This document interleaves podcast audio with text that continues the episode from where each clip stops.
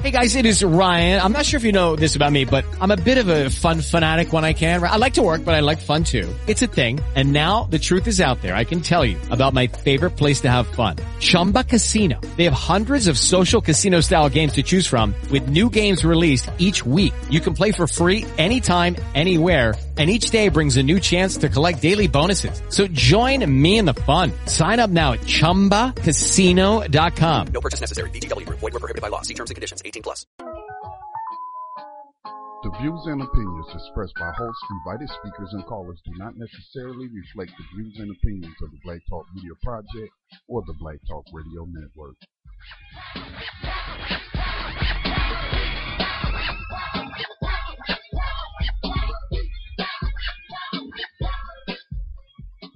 This is the key.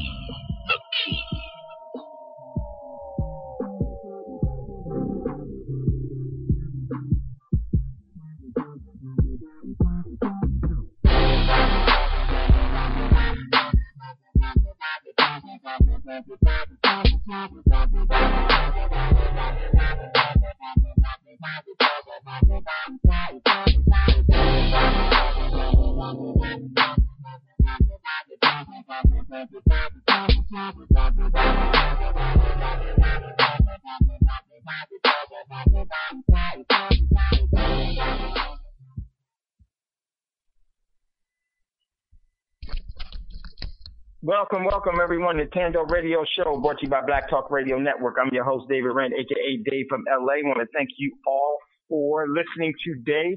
Today is March the 8th, 2016. It is a Tuesday. Have a live show for you today, a very good show I believe that we're going to have. Looking forward to it all.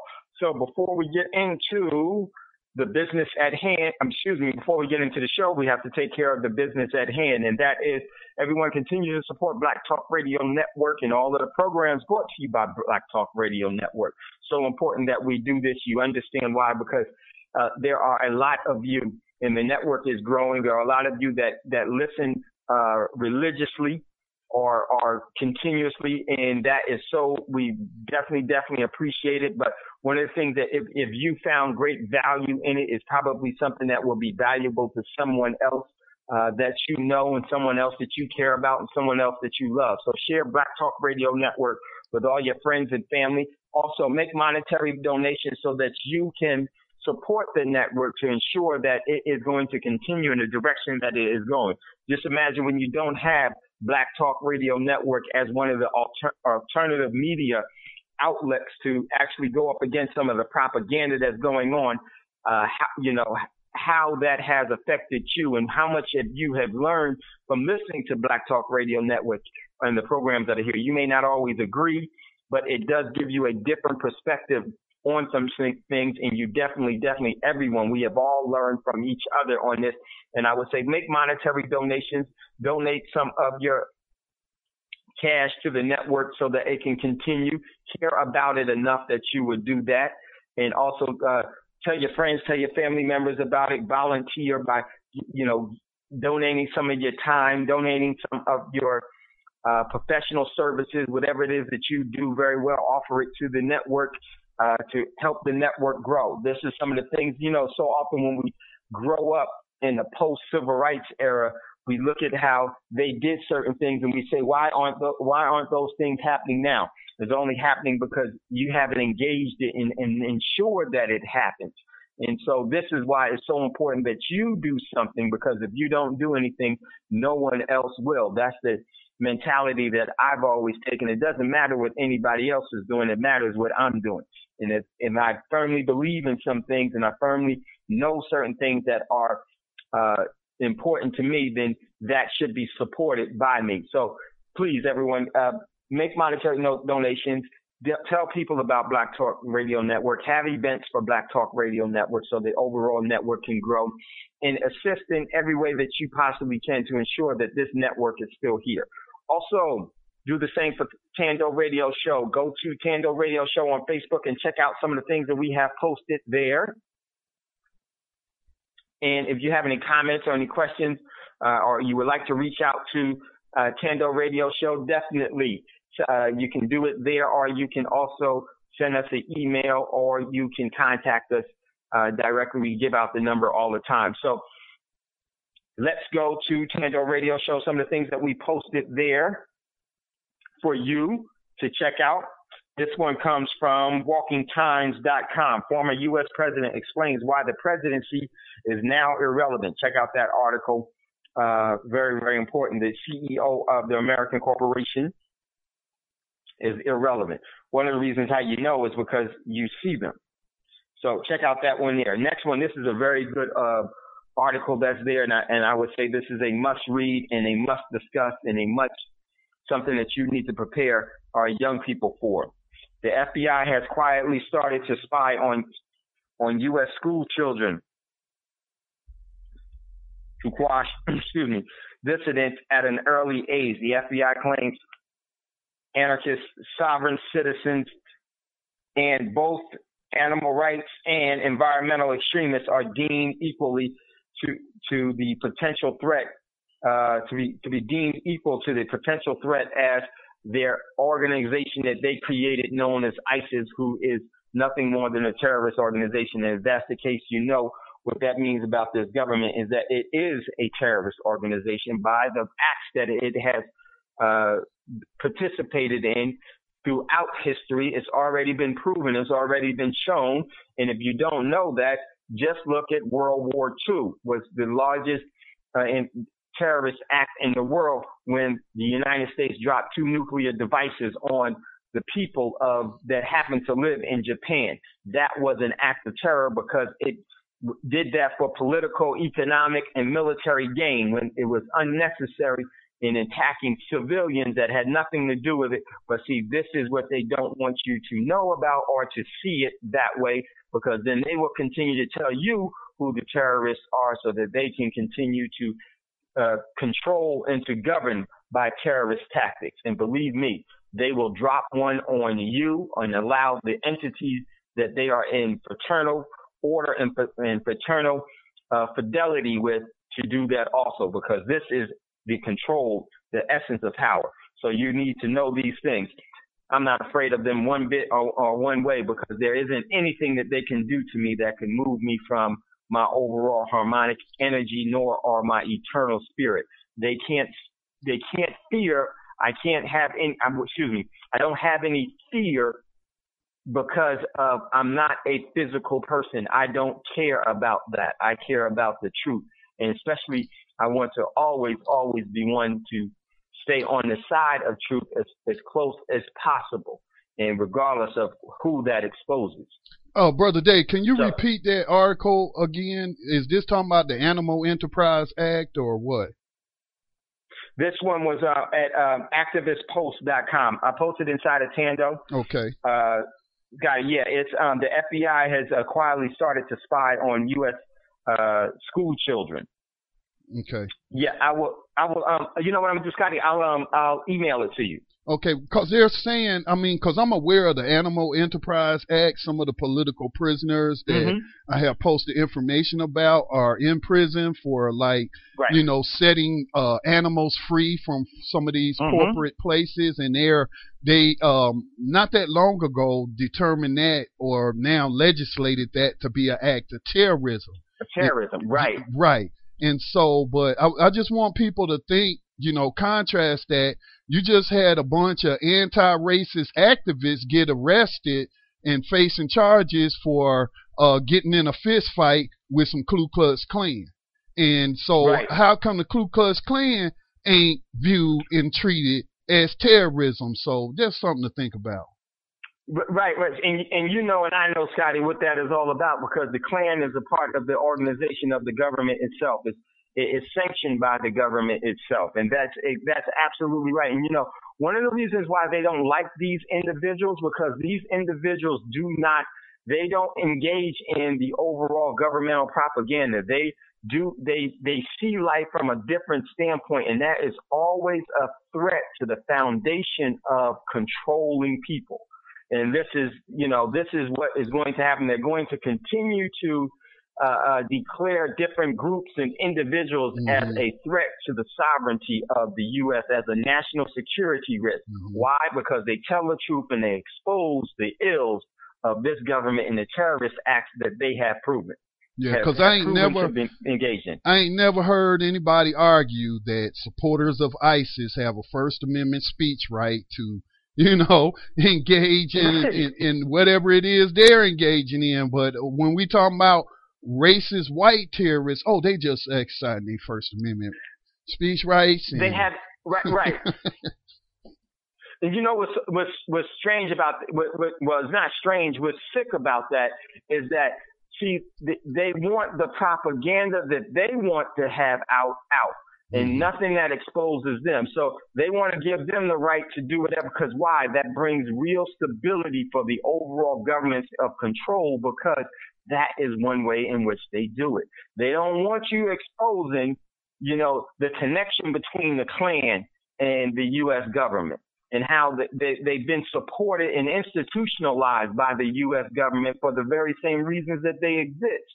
Just like ISIS, because ISIS is nothing more than an extension from the Klan, because it's put together by the same mixture, by the same cook, that being the U.S. government itself.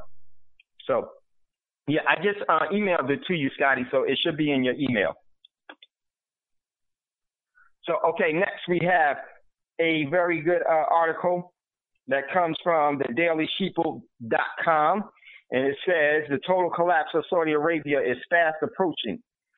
So this is one that you want to know, because this is something that definitely affects you, and is one of the reasons why Turkey and Saudi Arabia are positioning themselves for an all-out or a false invasion of Syria, while something else will happen somewhere else, like in the Ukraine. Because this is one of the things that is happens, and there's a reason why. So check out this article, very, very telling, and it gives you an idea of where things are going and what you need to prepare yourselves for. Next one. This one is, let me open this one because it didn't post it correctly. It says this one comes from the Wolfstreet.com. It says Bundesbank takes side in war on cash. Bundesbank. Hold on, let me get this up. It didn't post correctly, didn't give everything, all of the information. This was talking about how the U.S. the governments take freedom from people one step at a time. It says freedom always dies bit by bit. Bundesbank takes side in war on cash. Citizens should not be put under the general suspicion. And this has everything to do with the cashless society that's being pushed in all. And we will definitely talk about that as this all continues to unfold. It's something that we need to be aware of and be ready to respond to appropriately for ourselves, individually, for our families, and for the community at large. Next one comes from Bloomberg. It says Jim Rogers, why I'm out of the yen and long on the dollar. Jim Rogers says there is a 100% probability of a U.S. recession within a year. Check out this article, very telling and very informative. For those of you that are in the trading world, this is something that you definitely want to take a look at and start to discern for yourself. Next we have, this comes from Walking Time again. Science explains how complaining is negatively altering your brain. So check out this article because this is some stuff that we need to definitely know about. Next we have comes from SputnikNews.com. China alarmed by the U.S.-Korea military drills. China is very concerned about the military drills between South Korea and the United States. Believe this to be the largest ever joint exercise of the two countries, and increasing tensions on the Korean peninsula, according to Chinese foreign minister. This is a huge exercise that's going on there, and this could be something that could turn into something that is very that pushes the over global, that pushes the envelope for the the global nuclear war that is at hand. Why is this at hand? Because when a country goes broke and an empire goes broke, it has to lash out militarily in order to save and to hold on as much as what it is losing from the asymmetrical or the currency war or the economic war that it's losing. It always pushes empires to start to try to regain the control that they once had, and it's not going to happen. But of course, this is all a charade against the overall general population at hand. These governments are in one big fraternity against you. This is why they have their secrets and maintain their connections with, while killing you and having all forms of disruptive lifestyles and disruptive events that go on in life to shorten your overall life expectancy. And while they never, ever there, you've never seen where countries go to war and the very people that declare it go on the battlefield and fight it out themselves for the good cause that they thought it was so necessary to go to war on. Nope, they hire who? They hire and they make and they push and they force the young people of that generation into that predicament, because once you start to have wars, nations lose their overall percentages and they lose their position with their young people, because the young people are totally destroyed. That era of young people is the millenniums right now, because of the long Iraqi war and everything else, that generation has been completely decimated because of that. And this is the overall design. And they have another generation that they're going to target, and they're targeting those young people as we speak now. Continuance. So next we have today's show. Today's show we're going to be talking about if voting mattered, it would be illegal.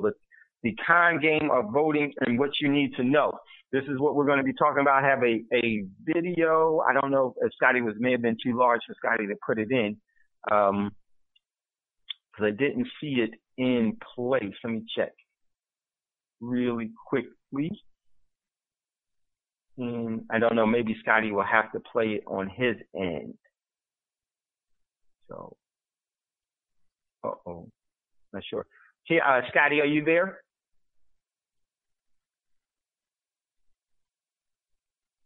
Well, once Scotty chimes, he might be off doing something real quickly. But I think we had a great video I wanted you guys to hear. But if the file may have been too big to download, because I don't see it here. Oh, that's not good. Okay, so once Scotty comes in, we'll jump into that. Okay, so also I posted yesterday's video, The Century of Enslavement, The History of the Federal Reserve, is posted there. Then there was another very important article that I thought was important, Clinton Foundation. This was an older one. Clinton Foundation took massive profits, promised the Hammond Ranch and other publicly owned land.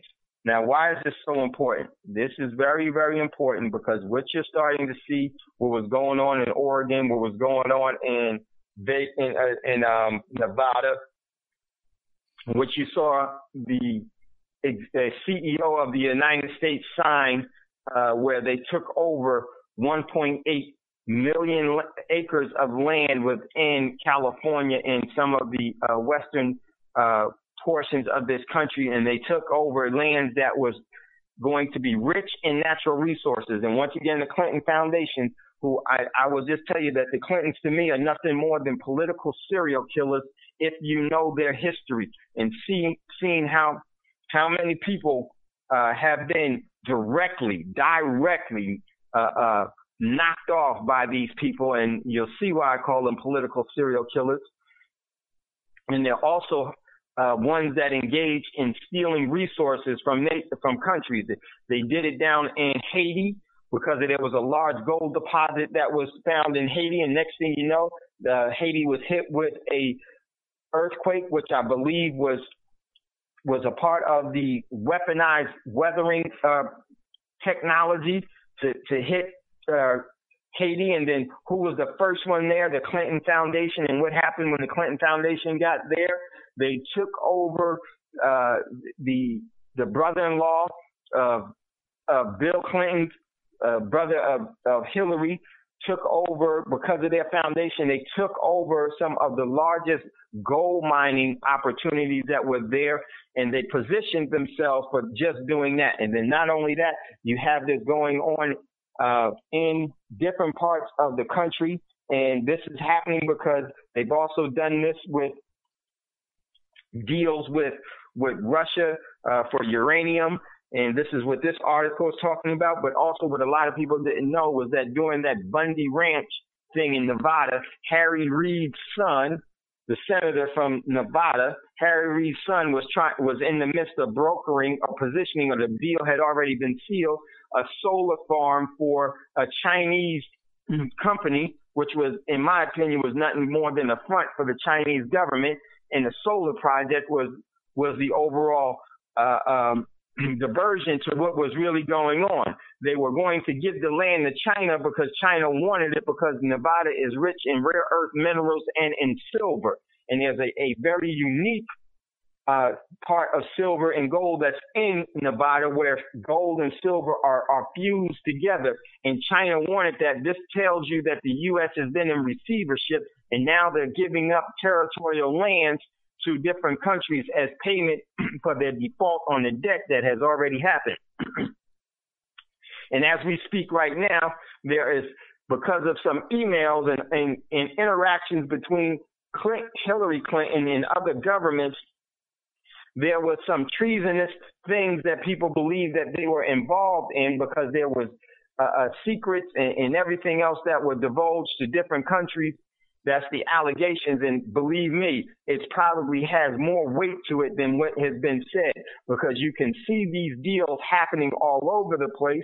It's the same type of deals that this report is all about, because they are taking and trying to seize resources from the general population of people, because they don't want you to have them, because they understand what the power of those resources are.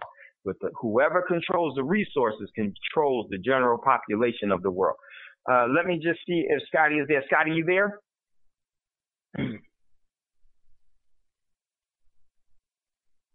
So didn't... Yes, I'm here. I was struggling to get my headsets back on. Okay, no, cool. Hey, Scotty, I don't know if the file that I sent you from the video was too big. No, I got it. I was uploading it as you speak. I've been experiencing all kind of technical issues today. Yeah, me too. We had a bunch of thunderstorms that came through, and that's why I got it to you late, because I couldn't send it from my computer. So okay, so cool. That's So if we get that up, we'll get rolling on that. You should see it. You should see it. Check and see if you can see it. It should be the last file. I just got it uploaded. Okay, cool. Let me check.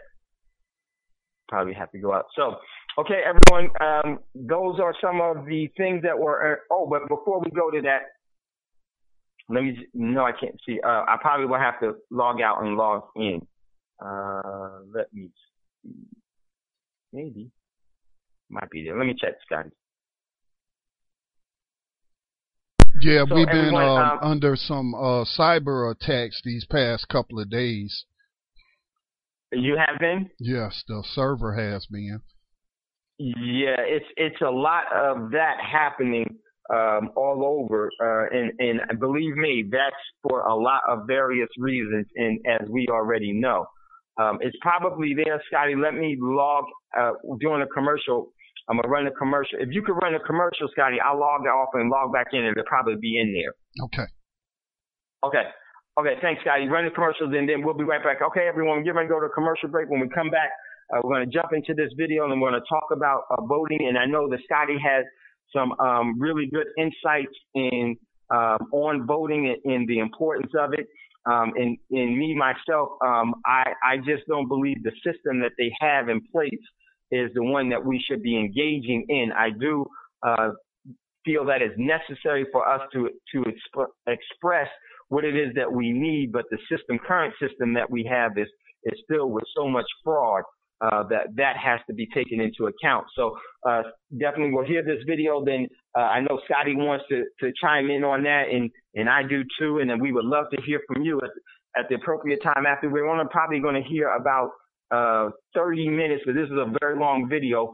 So we'll probably break it down in 30-minute increments because it's important that we actually talk about these things and to bring ourselves aware to what is exactly there and how can we participate in things that actually do serve us to ensure that our interests are being on the forefront instead of the other interests of the corporations, the politicians, the bankers, everyone but us, but at the expense of us. So if you'd like to get in on the conversation, give us a call, 641-715-3660, and the participant code is 549032#. Then hit *61. That will signal me, and I will see you in queue and definitely bring you up.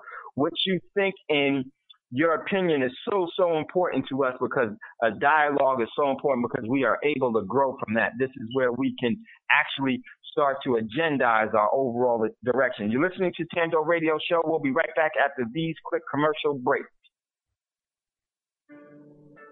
The world will soon place you and your family members under geopolitical, economic, and social unrest.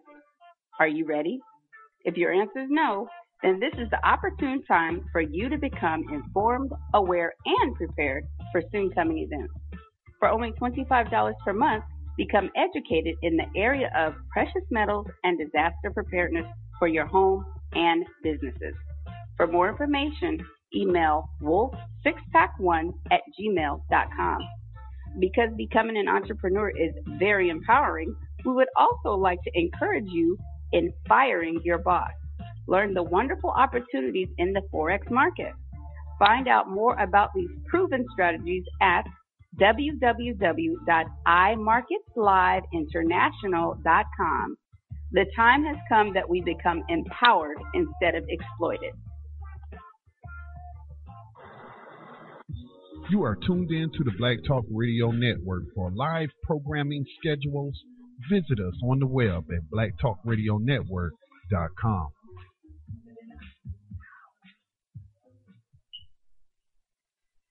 Okay, welcome back, everyone, to Tando Radio Show, brought to you by Black Talk Radio Network. I'm your host, David Rand, a.k.a. Dave from L.A. Yes, Scotty, I see it in queue. So great. We're going to go to the video. Everyone, well, this video is I think it's a relatively old documentary, but it has some very, very important points about it, and I don't want to, to take too much away from it. You'll see some of these things. It's a long one, so we'll probably do about 30 to 40 minutes of it so that you can hear it and get a feel for it.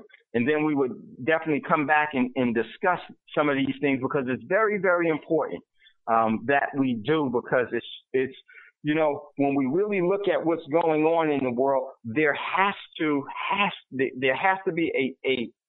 an opportunity for us to interject and to direct our own path. It's so important. By whatever means that's in our best interest, we have to develop those fundamental measures to actually see our interests to actually be served properly, because every person here on this planet is unique, and that unique individuality should be served. And believe me, don't think of it from man's standpoint, because man's standpoint of everything would have you to say, no, it has to be, this way and done, exclusively this way to serve the people and to serve the purpose, when it really is serving them. And so what has to happen is, if you really think about it, when God creates life and created all of the living forms throughout this universe, not just here on earth. And so many times we just think that life is extended just from what we can see, when there is life all around us, the living planet, the living trees, all of those things are living entities just like you are. It, so often what man would have us to think is that we are the gods, because when that happens, and they don't directly tell you that, but what they do is they subliminally and psychologically put that in your head from the standpoint of controlling everything, where everything should be is at your disposal, and for you to, you're the master of, instead of you being in cooperation and in sharing with. Because the great creator God Almighty has created a whole universe that has balance. And it also has such balance that it allows for individuals, entities, living spirits to even go off that balance and try to establish their own. Because why? Because that type of energy is not sustainable. It doesn't take any of the real balance off. Only balance that it warps is your own. But because you have a free will, it's so powerful that that gift is the most powerful thing that we really have ever been given outside of having the energy of life. So what we want to do is I want to jump into this video. It's called Uncounted, the new math, and then I'll post it in, once we finish it, I'll post it inside of Tando Radio Show. So let's jump to this because I don't want to run out of time with it. Very, very important. Here we go.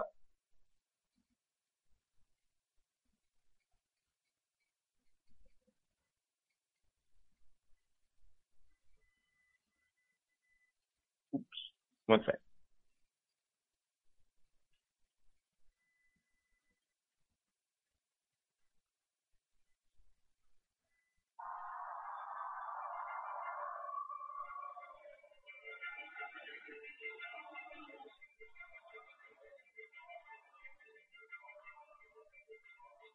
Ever a man met his moment as leader of this country, that man is George W. Bush.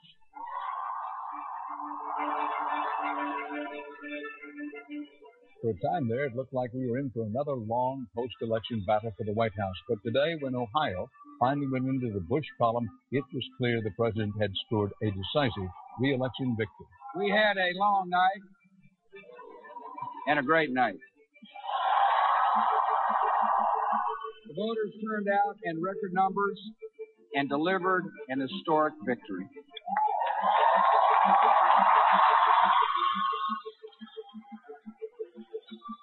Everything we know about this election, everything about the turnout profile, tells us the exit polls are right. George Bush lost this election. Aides say the president sees his victory as a clear mandate and plans to move aggressively on his agenda for a second term. America has spoken, and I'm humbled by the trust and the confidence of my fellow citizens.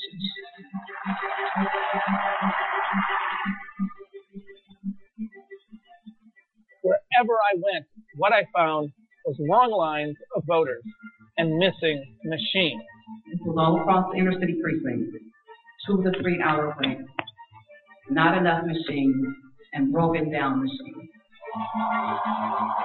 This Republican strategy for maximizing the vote for their candidate by any means possible more than likely cost Senator Kerry the campaign.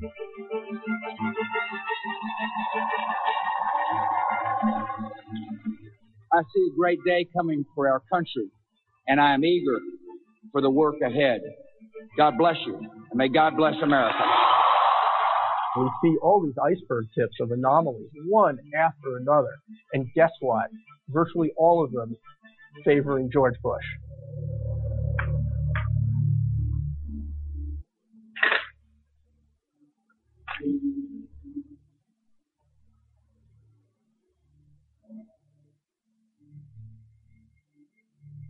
Here in Columbus, Ohio's capital, voters waited as long as 2.5 hours today to cast their ballots. People waiting in line for 9 hours to vote, some getting discouraged and actually going home without exercising their franchise. People waiting for as long as 15 hours to vote in line because they only had 2 places to vote.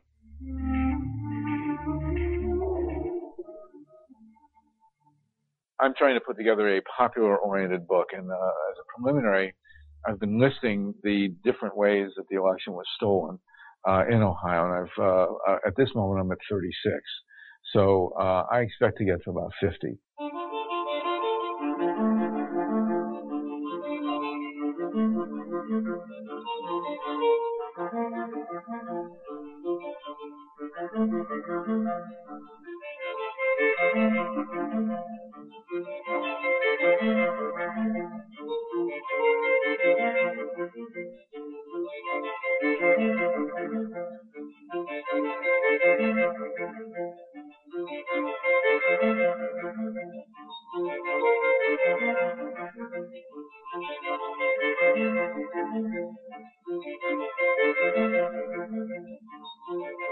The scope of the theft is almost unfathomable. And I think it's one of the reasons people have difficulty dealing with it, is because they did so many different things. They knew we had a record turnout this year. They did nothing to accommodate us. Nothing. There should have been 14 voting machines at this site. There were only 6. Working people in the morning had to leave because they couldn't stay in line for 2 hours. There was one phone number for every precinct in the county to call with problems. So needless to say, every time we tried to reach them during the day, it was busy. Bush and Kerry, they made all these trips to Ohio for a vote. They should have been here today. You know, they should see what's going on. If they had just gone in there and rigged the voting machines, or had just gone in there and miscounted the ballots, or had just intimidated people, or had just sent out fake flyers telling Democrats to vote on Wednesday, maybe people could have figured it out. But they realized, I think, that they were going to have to pick up quite a few votes, and it was a full court press. During the hours of 6:30 a.m. to 8:30 a.m., everyone was turned away due to broken machines. What I saw was voter intimidation in the form of city employees that were sent in to stop illegal parking. I attempted to vote in the same place that I voted in the primaries, and was told that my name was not on the rolls. On Franklin County, there are no votes for David Cobb. Well, that's a problem. I voted for David Cobb. It was clear that something had happened that deserved to be put on the record. The election day process itself was a huge confused. The lines were long. The machines were misallocated. Every county had its own story, almost literally. There are 88 counties in Ohio, and there were riggings going on in every different way that you can imagine in every different county. The polls had opened an hour late. They did not open until about 7:30 a.m. The polling machines were locked in the principal's office. Hundreds of people were turned away, were forced to leave the line because they needed to be at school, they needed to be at work, or they needed to take their children to school. We had 2 voting machines for 1,300 people in our county, one of which was broken for 2 hours, the first 2 hours of the day, from 6:30 to 8:30. For me to sit in the precinct in which I grew up in Columbus, Ohio, 10 days after the election, and listen to scores of people, black and white, talk about how they were denied their vote in the year 2004 in Columbus, Ohio, is an assault on everything that we were raised to believe. These were things and practices that you could see were happening that were not fair, were not encouraging voting, and that were pretty blatant as well.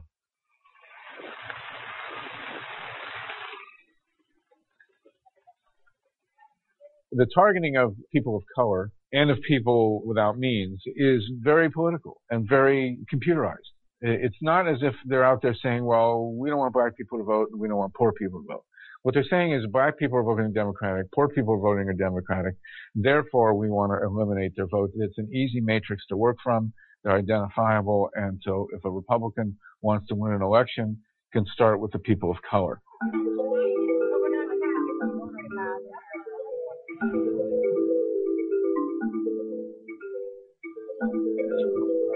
People are getting out the vote. There's lines everywhere, 3 hours away.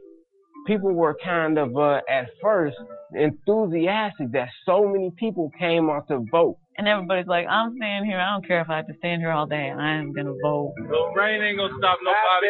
And in the beginning, in the morning, at 6:30 in the morning, you would think, yes, this is good.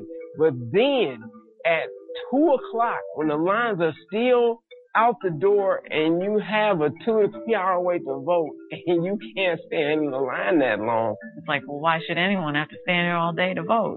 We had testimony that some people stayed up until 12 hours in the line, which to me borders on criminal conduct, to put citizens through that kind of a oppressive, unendurable situation.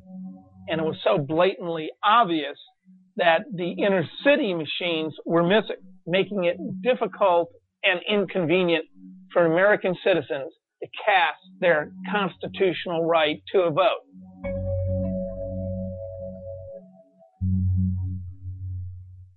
The interminably long lines that African Americans and young people in college campuses suffered was the result of a very conscious decision on allocating voting machines. To my knowledge, that's a new game. I had never known of it before. That clearly happened in this election. It's all happening in the inner city with, you know, the most vulnerable and unprotected part of the population, mostly, you know, African American and Latino, and that's Jim Crow.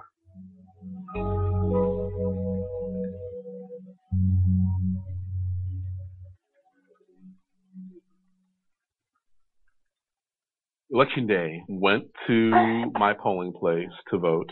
I was told that I was on a register.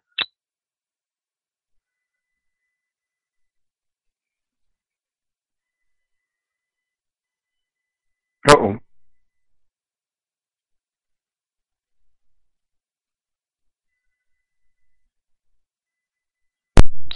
You having some issues? Yeah, I think it just, hold on one sec, Scotty. I think it just stopped. Let me play it again. It just stopped. Comes to find out. I mean, the timer. Oh, there it is. My vote was never counted. Let me push it back so everyone can hear it.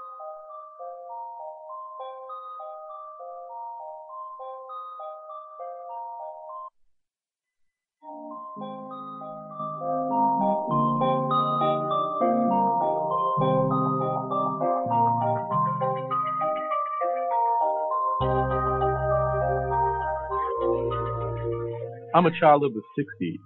I grew up watching water hoses being turned on people.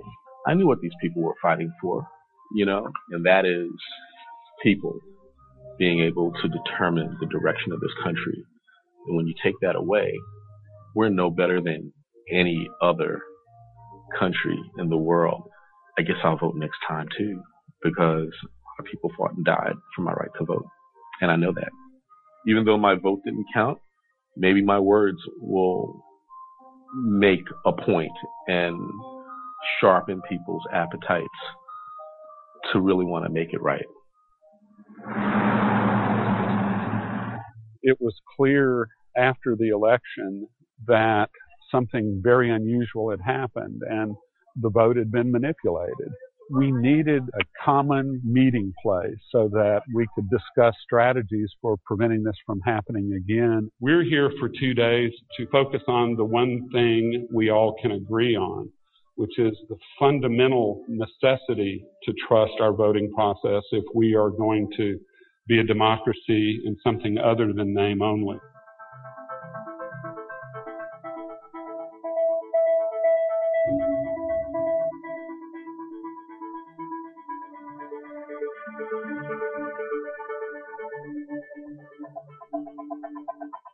A new ABC News poll has found that the race in Pennsylvania is, as they say, drum tight. 49% for President Bush, 48% for Senator Kerry. That is a statistical tie. The election of 2004 was unprecedented in Pennsylvania. We had unprecedented new registrations.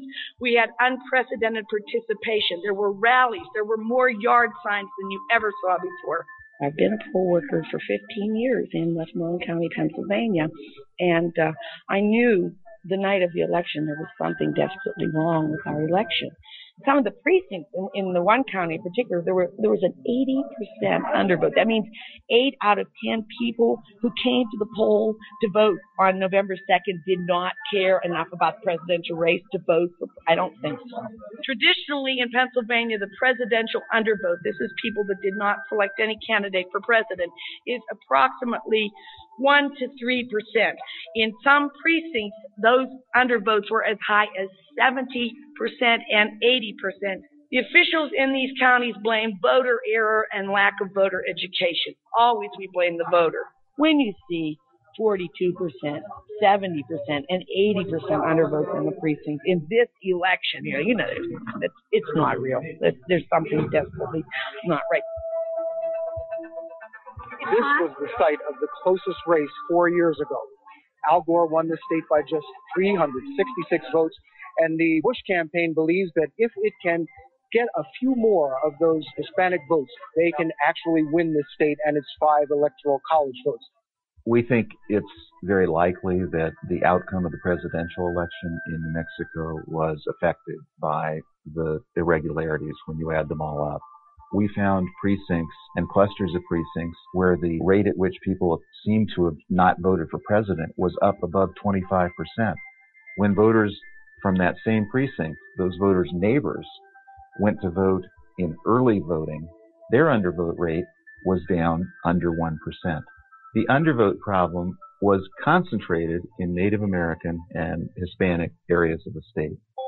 Statistically, we know that Native American communities and Hispanic communities in New Mexico overwhelmingly supported Mr. Kerry as their candidate at rates of 85% or higher.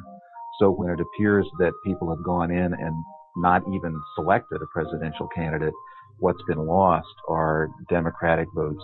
That could actually skew the outcome of the election.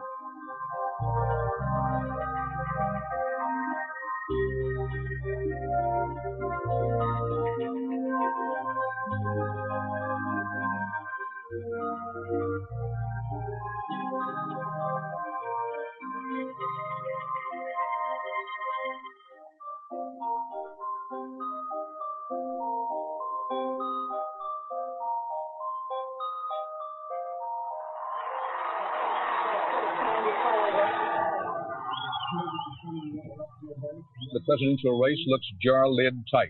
We could be in for a long night as voters decide whether Vice President Al Gore or Texas Governor George Bush will be the next president of the United States. It is that close. I was in Austin on election night in 2000, and we just didn't know what was being thrown at us. CNN announces that we call Florida in the Al Gore column. In blue, the important pivotal state of Florida for Vice President Al Gore. Bulletin, Florida pulled back into the undecided column. All we could see was that this was the screwiest election imaginable. This thing is so wild, wacky, and woolly, nobody knows how it's going to come out. With Florida being announced for Al Gore, taken out of the Gore column. CNN right now is moving Florida to the too close to call column. Too close to call. Florida is now too close to call. I want to say that again.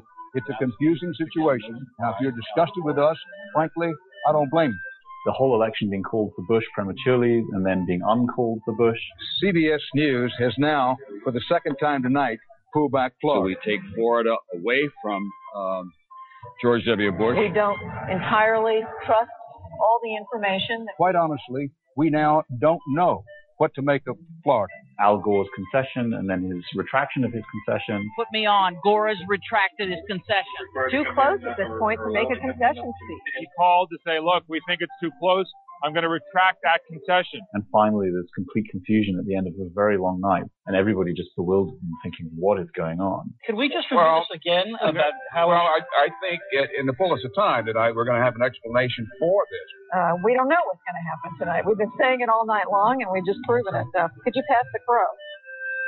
We had the corruption of the media environment because the person who called the election for Bush was his own cousin, who was working for Fox News at the time, and then all the other networks unquestioningly followed Fox News rather than doing their own analysis. Bush wins. CNN declares that George Walker Bush has won. George Bush is the president-elect of the United States. ABC News is now going to project that Florida goes to Mr. Bush. One of the closest elections in American history, Bush has won. You had all these other delicious wrinkles in the situation. The fact that the Republican candidate's brother was the governor of the state where all the controversy was going on. Your brother said in one of his speeches, my brother said he's going to deliver Florida. He did say that. He said it more than once. Will you deliver it? He also told me that it was going to be a cold Thanksgiving dinner if I don't help him out, and then we're going to carry it. Katherine Harris, who was the Secretary of State, was doubling as co-chair of George Bush's election campaign. Governor George W. Bush, 2,912,790. So there were all these situations which, had they happened in some other emerging country from the former Soviet Union, the United States probably would have been front and center in denouncing these things as evidence of corruption. Suddenly it's happening in the world's most powerful country. We are awaiting now two what could be rather significant rulings in this race for the White House. The Supreme Court intervened and stopped the counting at exactly the critical moment. Just getting word from Associated Press that the U.S. Supreme Court has set aside the ruling on hand-counted votes in Florida. Even though Al Gore won the popular vote, he lost in the one state that would make the difference between who would be president. African Americans promised a payback at the polls. They delivered in record numbers. But on Election Day, thousands of their votes didn't count. The Civil Rights Commission did a series of hearings on what happened in the election, long after Bush v. Gore was decided. Harris faced an hour of intense questioning from the U.S. Commission on Civil Rights. What standards do you provide? And let's start with the standards to be used in the recount. I'm going to let Mr. Roberts address this legal question. Thank you. I thought Katherine Harris's description of her role was laughable, ha, ha, ha.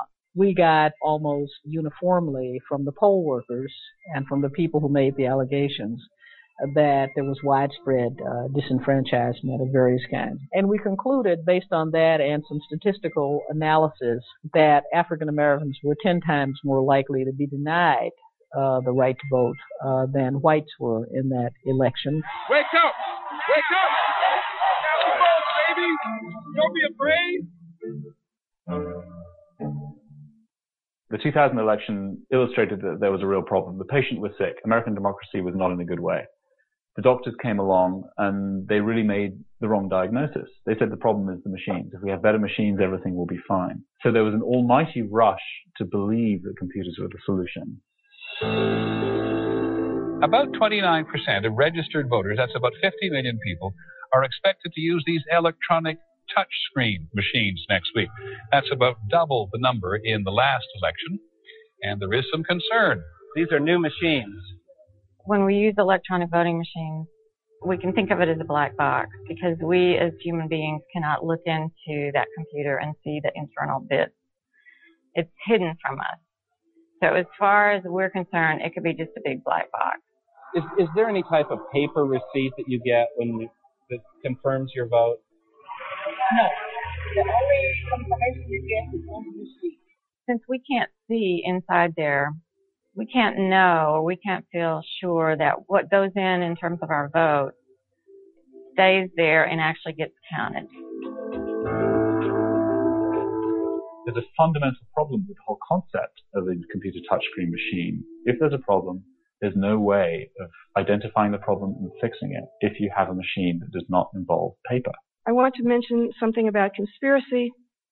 No one has yet explained to my satisfaction the difference between a conspiracy and a long-range business plan. My primary area of activity has been to alert people to the dangers of electronic voting. The voter, him or herself, cannot determine whether or not their ballot choices have been recorded accurately in the computer. The computer can show one thing on the screen, but be recording something else internally. But the second and worst problem is that nobody can observe the ballots being counted. This is the fraudulent voting machine, and it's a demonstration that shows people what's wrong with electronic voting. It says, click here to start voting. That's where the voter goes into the booth. There's only one race because it's only a demonstration for teaching purposes. John Doe versus Mary Smith for president. I'm going to vote John Doe. I go to verify my ballot. And if there's no voter verified paper audit trail and there's no audit, everybody thinks that this is good because I voted for John Doe. It says John Doe. I say correct. It says poll worker may close the booth. We'll assume it's the end of the election day. And here's my final total. Now you can see that the vote was switched. But here's the kicker. If you're the election director, you are 100% within your rights to say, we had a perfect election. We had one voter. We have one ballot. I see no problem. And that's the problem with electronic voting. You see no problem. What you really need is either a paper ballot in the first place, or you need to develop an electronic device where you vote on the electronic interface, and then the machine itself produces a paper ballot based on your choices that you then look at and put in the ballot box in the old-fashioned way.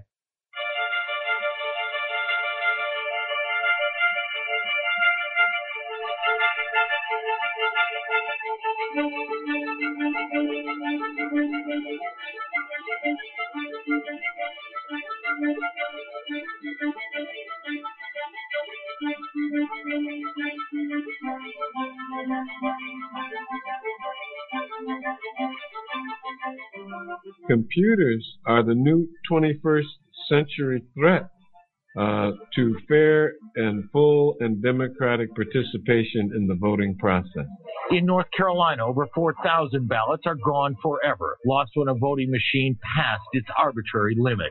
In South Florida, election officials were horrified to see vote totals start counting down after they hit 32,000. One of the insidious things about touchscreen voting machines is that if there is foul play, it can, at least in theory, be perpetrated invisibly. You can cover your tracks completely. All three voting systems have significant security and reliability vulnerabilities, which pose a real danger to the integrity of national and state elections. Even if there is auditability in the system, the rogue programmer can change the audit trail as well. And this is something that's unprecedented. You can change the software. You can infect the system with a virus. Gaming systems, like your Microsoft Xbox 360 or Sony PlayStation 3, are engineered to resist a wide variety of tampering attacks. That level of engineering is entirely absent from voting machines. With these machines, you can alter the outcome of a national election undetectably in a way that is just unprecedented in terms of its reach and the power to really play around. For those reasons, we should be much more careful of these machines than we've ever been in the past, and the evidence is actually we're being less careful.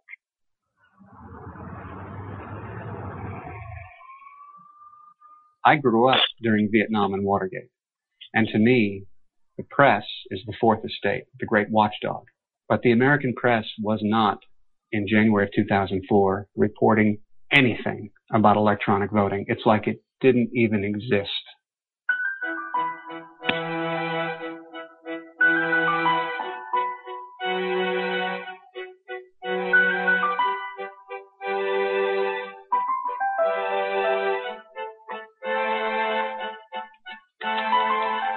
They had me in as a temp word processor. I was working the second shift at night and just typing all manner of documents and charts and memos, whatever they needed.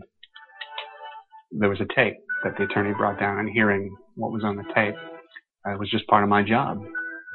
I put in that tape and start listening, and the attorney says, okay, this is a memo to file. The client is Diebold Election Systems, Inc. That night, all I did was my job. I typed up, transcribed the tape, and proofed it, and put it in the out bin, and that was it. But my mind was racing. I went home and lay awake all night thinking about it.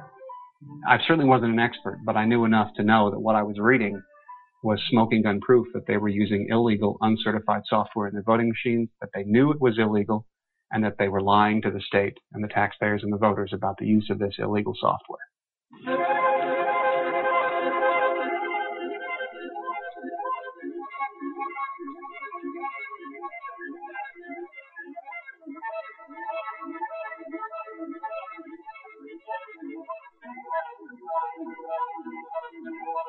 What the documents show is Diebold had gotten themselves into significant legal jeopardy by going around to the counties that had sold machines and constantly upgrading the software and doing it in such a way that they weren't actually getting approval for these software upgrades. When you're constantly changing the software, you can be substantially changing what it is doing on election day. early. Okay, everyone, we're getting ready to go to a commercial break. When we come back, we're going to finish this out. Hopefully you are learning something. Hopefully you are thinking about and ready to engage in this conversation and, as to, is this really important? Does this really matter? Is this something that should be on our own individual agendas at hand? So, in my opinion, is very, very important. But you're listening to Tando Radio Show that's brought to you by Black Talk Radio Network. We're getting ready to go to a commercial break, and when we come back, we will pick up where we left off. And if you'd like to get in on the conversation at the end of it all, definitely give us a call, 641-751-3660, and the participant code is 549032#. Then hit *61. I will definitely see you in queue and bring you up. Listen, Tando Radio Show, brought to you by Black Talk Radio Network.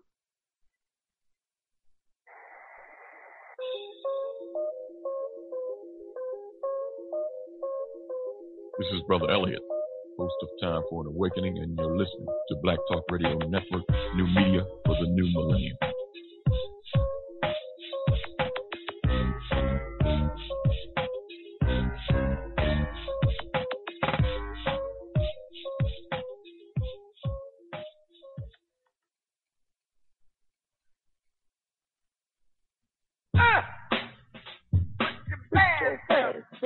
Make Black Talk Radio your choice for digital black radio, new black media for the new millennium.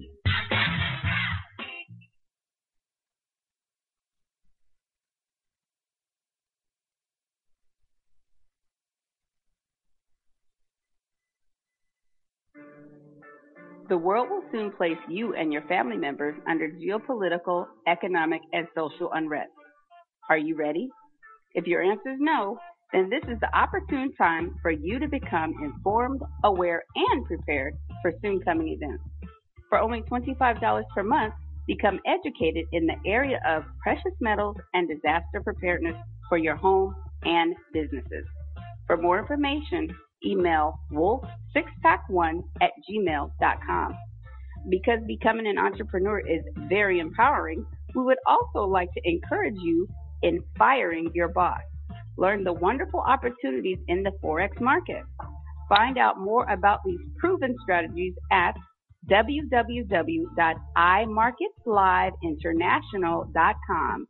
The time has come that we become empowered instead of exploited.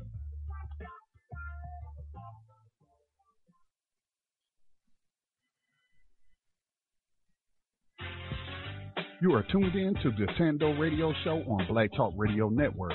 Have a question or comment? Give us a call at 641-715-3660. That's 641-715-3660. The participant code is 549032#, 549032#. To signal the host, hit *61. Now back to Dave in the Tando Radio Show.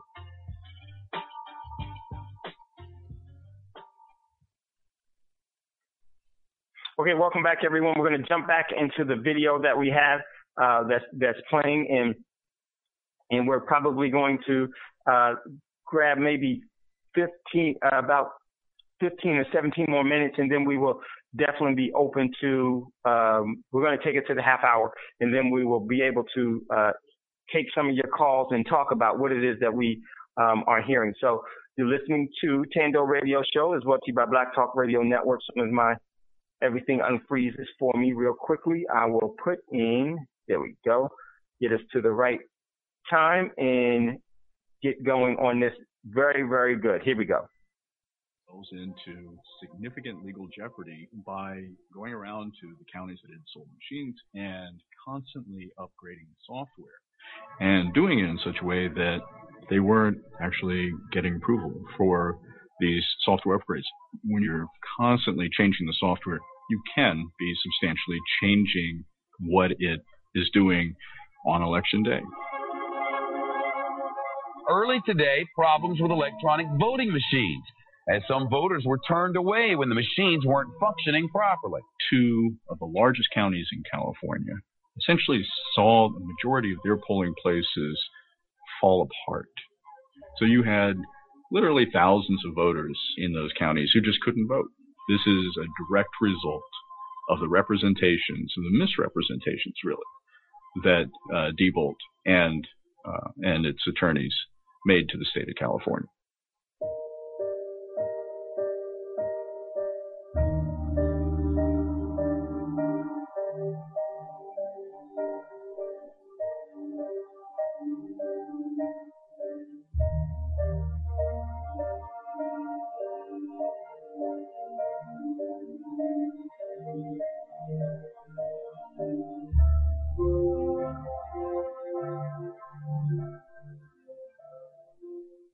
What the documents show is that Diebold's troubles had gotten to be so profound that there was recognition within the company and its law firm, Jones Day, that they had in fact broken the law in California. I went to the Oakland Tribune website and I saw some of the documents online and I thought, wow, there they are. I wanted it to be exposed and I thought, my work here is done. Within 4 days, there was a hearing. Now, it had been a scheduled hearing, but the content of that hearing now involved Jones Day's attorneys being questioned by a panel, which was gathered from the Office of the Secretary of State. Within days, they had decertified the Diebold machines involved and referred Diebold for criminal prosecution. These documents had a very significant impact on the ultimate decision to remove a lot of that equipment from use in California elections.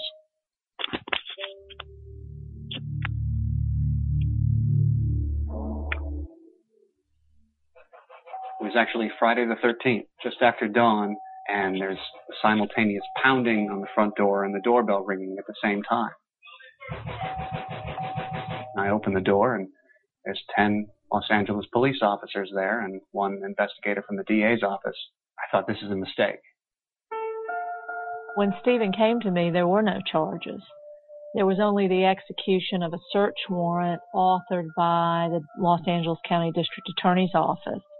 This was in August of 2004, on the eve of a national presidential election. It was over 18 months before the Los Angeles District Attorney's Office actually charged Mr. Heller, which I, to this day, find very interesting. I was charged with 3 felonies.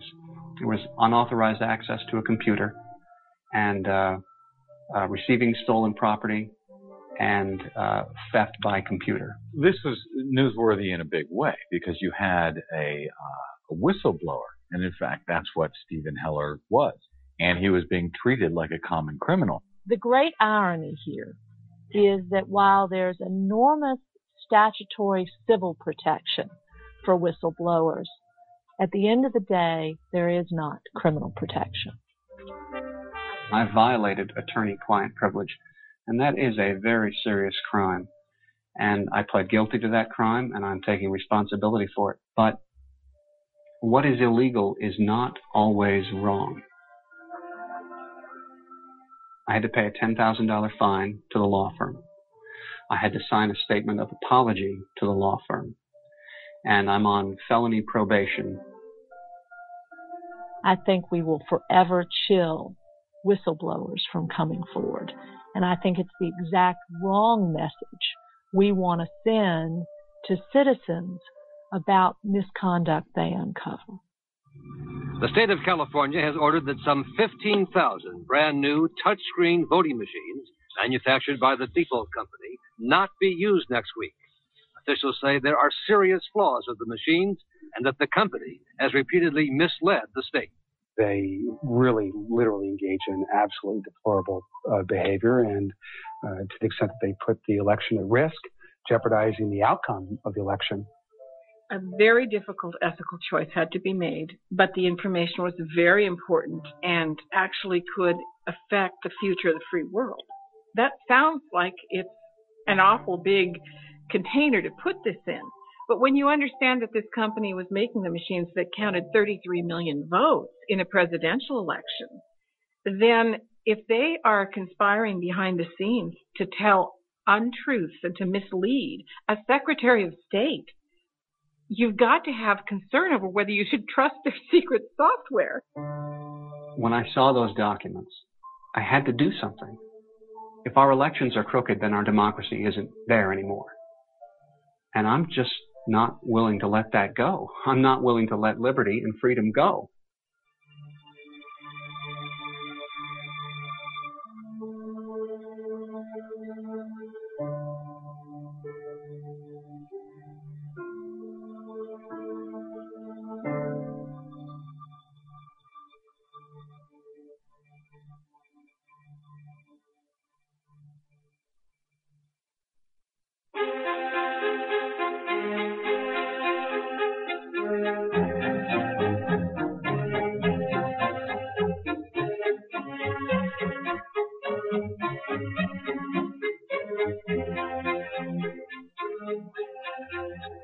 What has changed in terms of the role of private companies has been the technology. With the new generation of touchscreens, it's very hard to find people who really understand enough about the machines to use them properly. What do y'all want this machine to do? Excuse me. So the default position is asking the private companies to provide their own technicians to come in and effectively run the election on behalf of the public.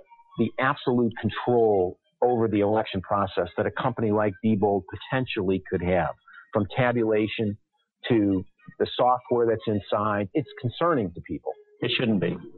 I'll be blunt. Diebold does not control the elections. Voters should not have to rely on any private company for the security and fundamental fairness of their election system.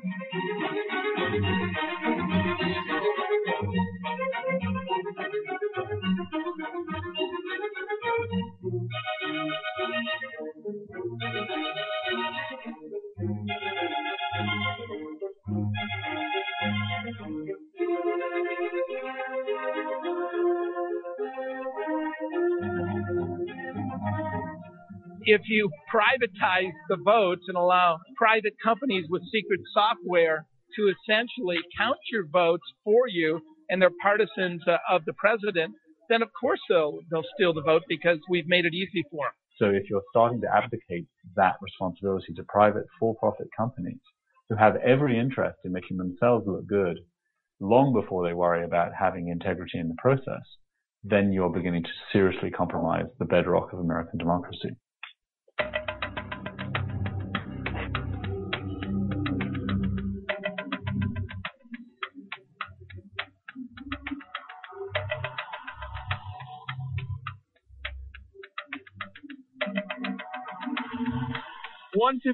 p.m. Tuesday.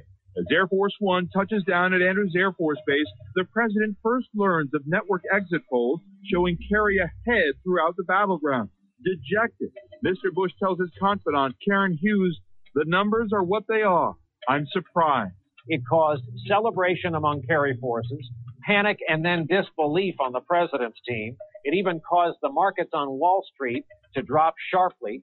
These polls are paid for by a consortium of major news organizations, NBC News included.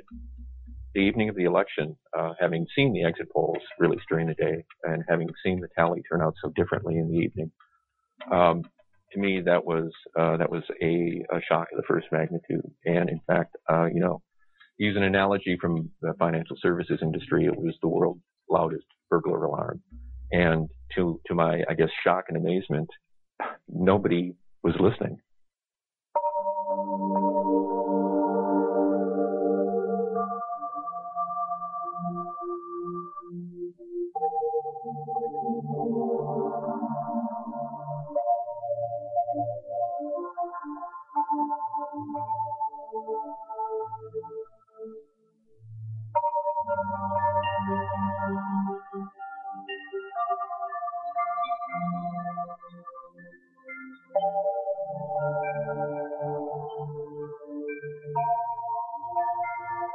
The exit polls have been used by the networks to project election results with great accuracy through the years. We've relied on the exit polls for many elections now. They have a history of at least 40 years. In 2004, we saw something very different. The discrepancy between the exit polls and the vote counts was off the charts, and this was a new phenomenon.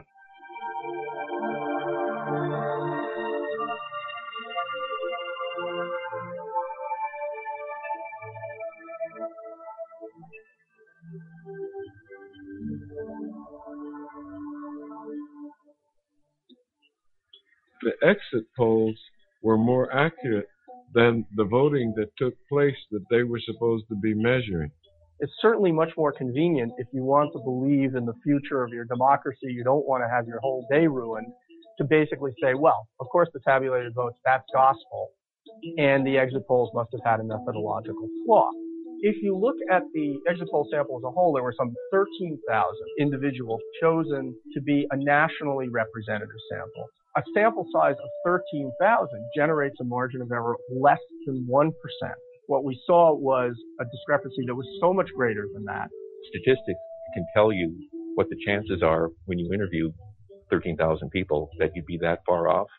And you know, it's somewhere, I won't bore you with the numbers, but it's somewhere between, you know, astronomically impossible and ludicrously impossible. So it just didn't happen by chance. Nearly all the experts are in agreement that the exit polls could not have been so far off that they gave distorted results.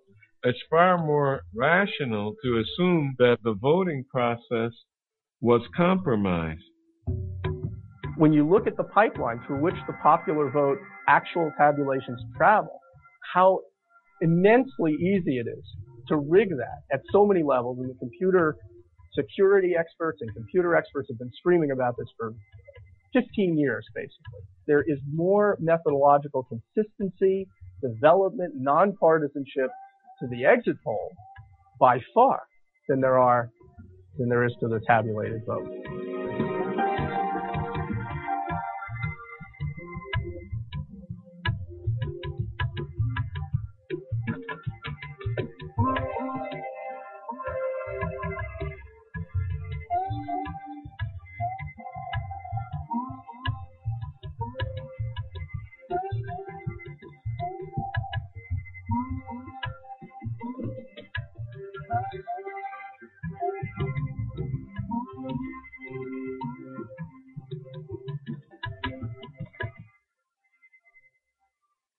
It didn't take too much investigation to see that a lot of people were disrespected and essentially disenfranchised.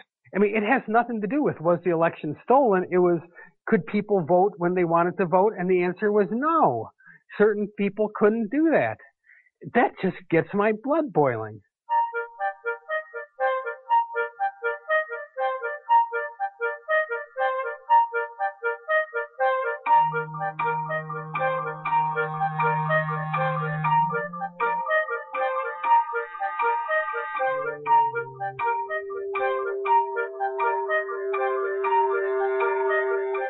I'm too outrageous if I write, for instance, precisely what I believe, that the election was stolen.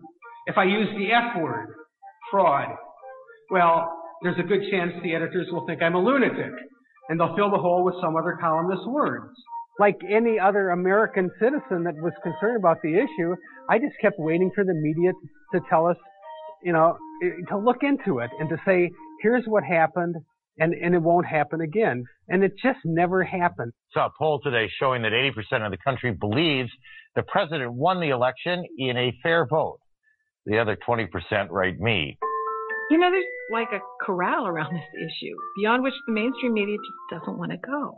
We've been a little surprised by how many emails we've had suggesting that maybe once again the country got it wrong.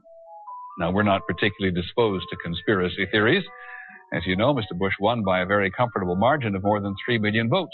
There is a groupthink that happens. And the groupthink is, you know, it's a bandwagon. There were no problems that would lead me to believe that there were stolen elections or widespread fraud. Not according to some people who have devised various theories.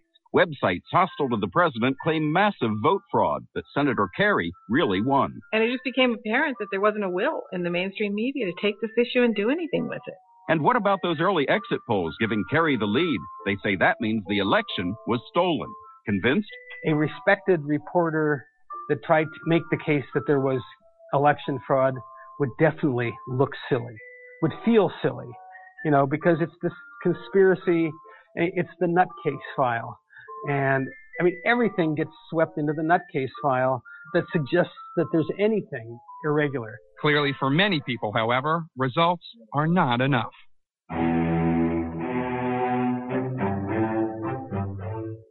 even as the corporate media ignores the story, ordinary citizens are rolling up their sleeves and getting the job done, working on a litany of election reforms that are critically important to create and democratize our elections in this country. This evidence was only brought to the attention of the American people, if at all, by community radio, by independent media, by bloggers, by the internet. Something really powerful took place around this story, and this story would not die.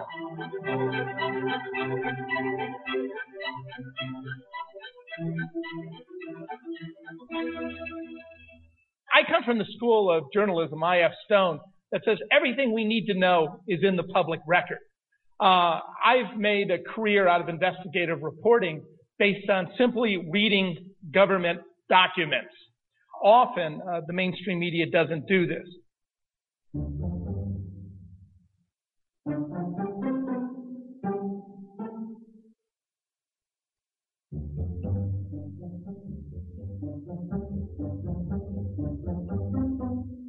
They had an explanation for the famous Gehenna Ward 1B machine, where 638 people voted, and miraculously the president got 4,258 votes in one of the greatest faith-based miracles of modern times.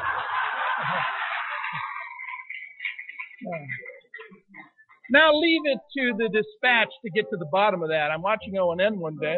ONN reports the machine was fatigued.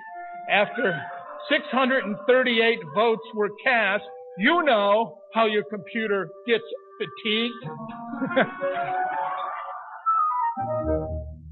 Far and away, more than anything else I've ever written about, there's concern about this issue.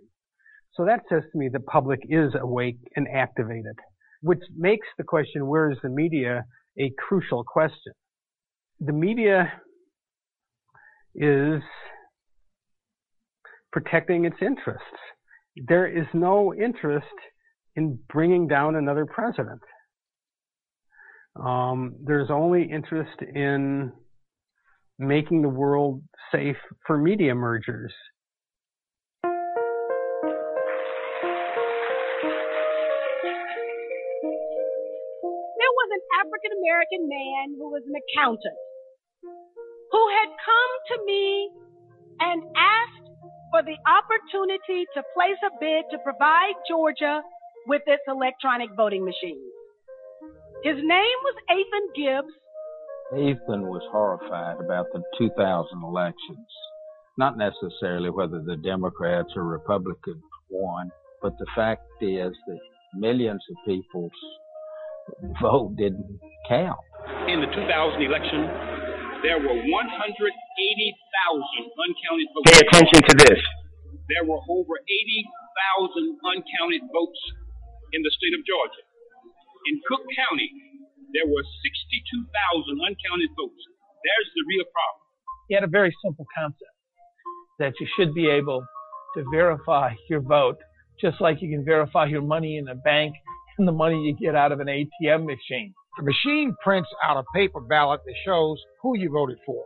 Once you verify that the ballot accurately recorded who you voted for, you drop it into a ballot box. The machine still counts the votes on election night, but if there's a challenge by one of the candidates, it's the paper ballot that gets counted. There are a lot of folks who've sold us machinery in the past, who want to sell us machinery in the future, that do not live up to the Ethan Gibbs standard. Machines that don't live up to the democratic standard.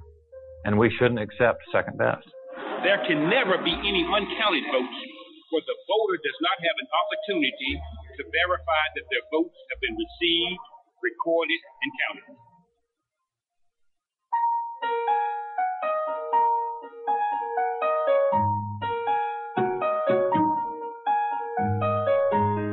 He'd say, "You're an investigative reporter. Why don't you report?"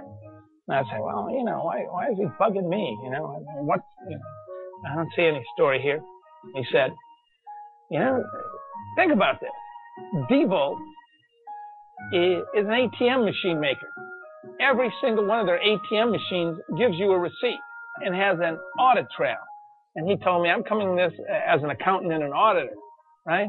Why would you make a machine that doesn't provide a paper trail and can't be audited. And he left it at that, and I said, that's a good question.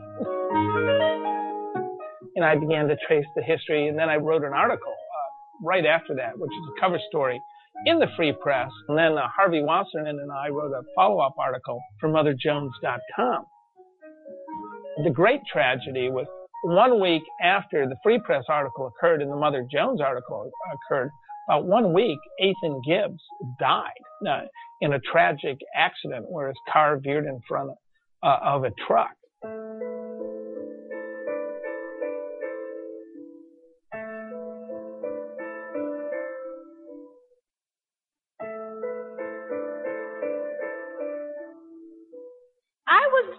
To speak out in California, and I wanted him to go with me and to demonstrate his machine. So I called him on the Thursday and I asked him to come. Meanwhile, I get out to California. I get a phone call saying he's been in a terrible accident.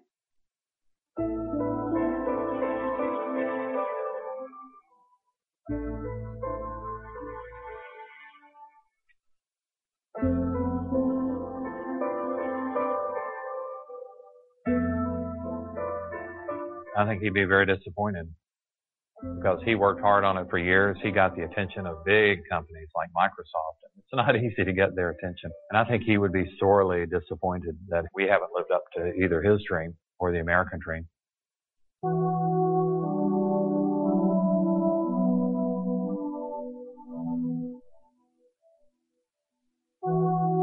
I think we owe it to Ethan Gibbs to make sure that his vision for a true, real, verifiable vote happens in the United States.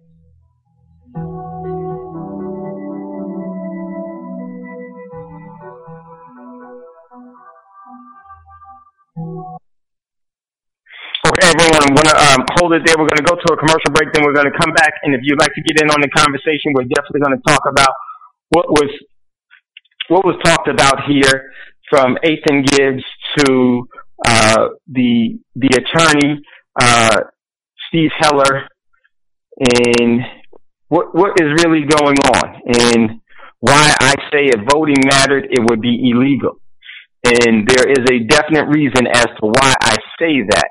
And it's something that we have to talk about, and it's something that we definitely have to change, in my opinion, else everything will remain the same. You're listening to Tando Radio Show, brought to you by Black Talk Radio Network. We're getting ready to go to a commercial break. When we come back out of the commercial break, if you have a comment or question that you would like to make, give us a call, 641-715-3660, and the participant code is 549032#. Then hit *61. We'll hear you, see you. I'll see you in queue and definitely bring you up. There's about 30 or 40 more minutes left in this video. We'll catch this on at another time, because I think it's very important that we do finish this out. So here we go to a commercial break. When we come back, definitely if you have any comments or any questions, make it known. Tell us what you think. Tell everyone what you think about what you heard. What do you think is really going on, and how do we fix this, or how do we solve this dilemma that we have, or this problem that we have inside of the rigged economic game called politics and voting?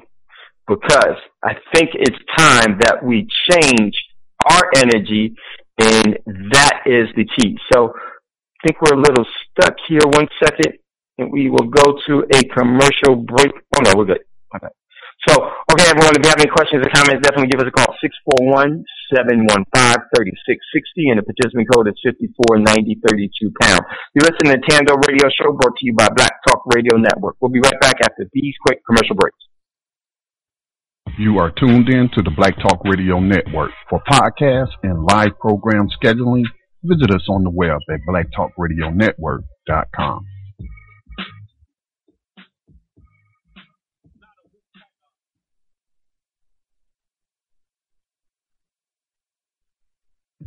You are tuned in to the Black Talk Radio Network. For live programming schedules, visit us on the web at blacktalkradionetwork.com.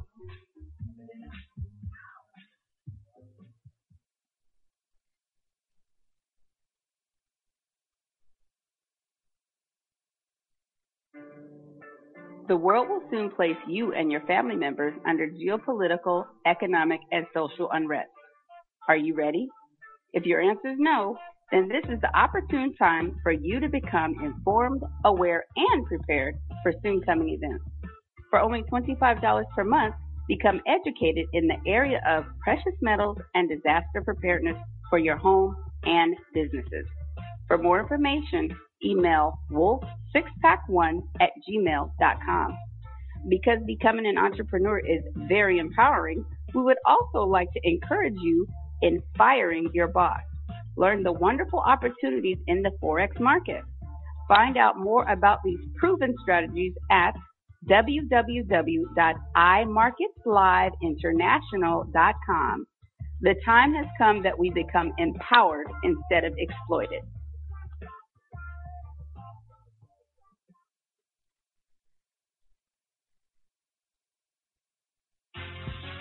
You are tuned in to the Tando Radio Show on Black Talk Radio Network. Have a question or comment? Give us a call at 641-715-3660. That's 641-715-3660. The participant code is 549-032-pound, 549-032-pound. To signal the host, it's *61. Now back today in the Tando Radio Show.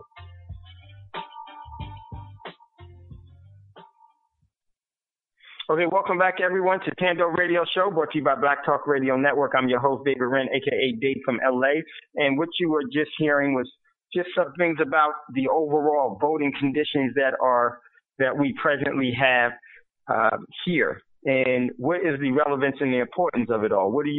What from listening to this and just your overall experience, is voting necessary? Is it important? Does it have some meaningful effects? Is it something that's necessary for us, or is it something that we need to actually look at, change, and redirect? And I think that is the case. And you hear me always say, if voting mattered, it would be illegal, because it's set up for us not to even. You really don't have a vote, in my opinion. It's not the machines that they use. It's the whole format that is being used that we're not really looking at. Yes, every person should be engaged in the collective prudence. But see, the collective prudence of the people is not being really sought after, heard, nor agendized or even effectuated in that direction. What is really going on is something much more. And I'm just going to say, and in my opinion, is that what we're starting to see, and they're starting to reveal this, because so many of us in the past thought that, all the other countries in the world have voter fraud. Most people didn't realize that the U.S. was fraudulent in its overall voting system. They really started in the 70s and everything else, but for the general population, where it became widespread, was in the 2000 election.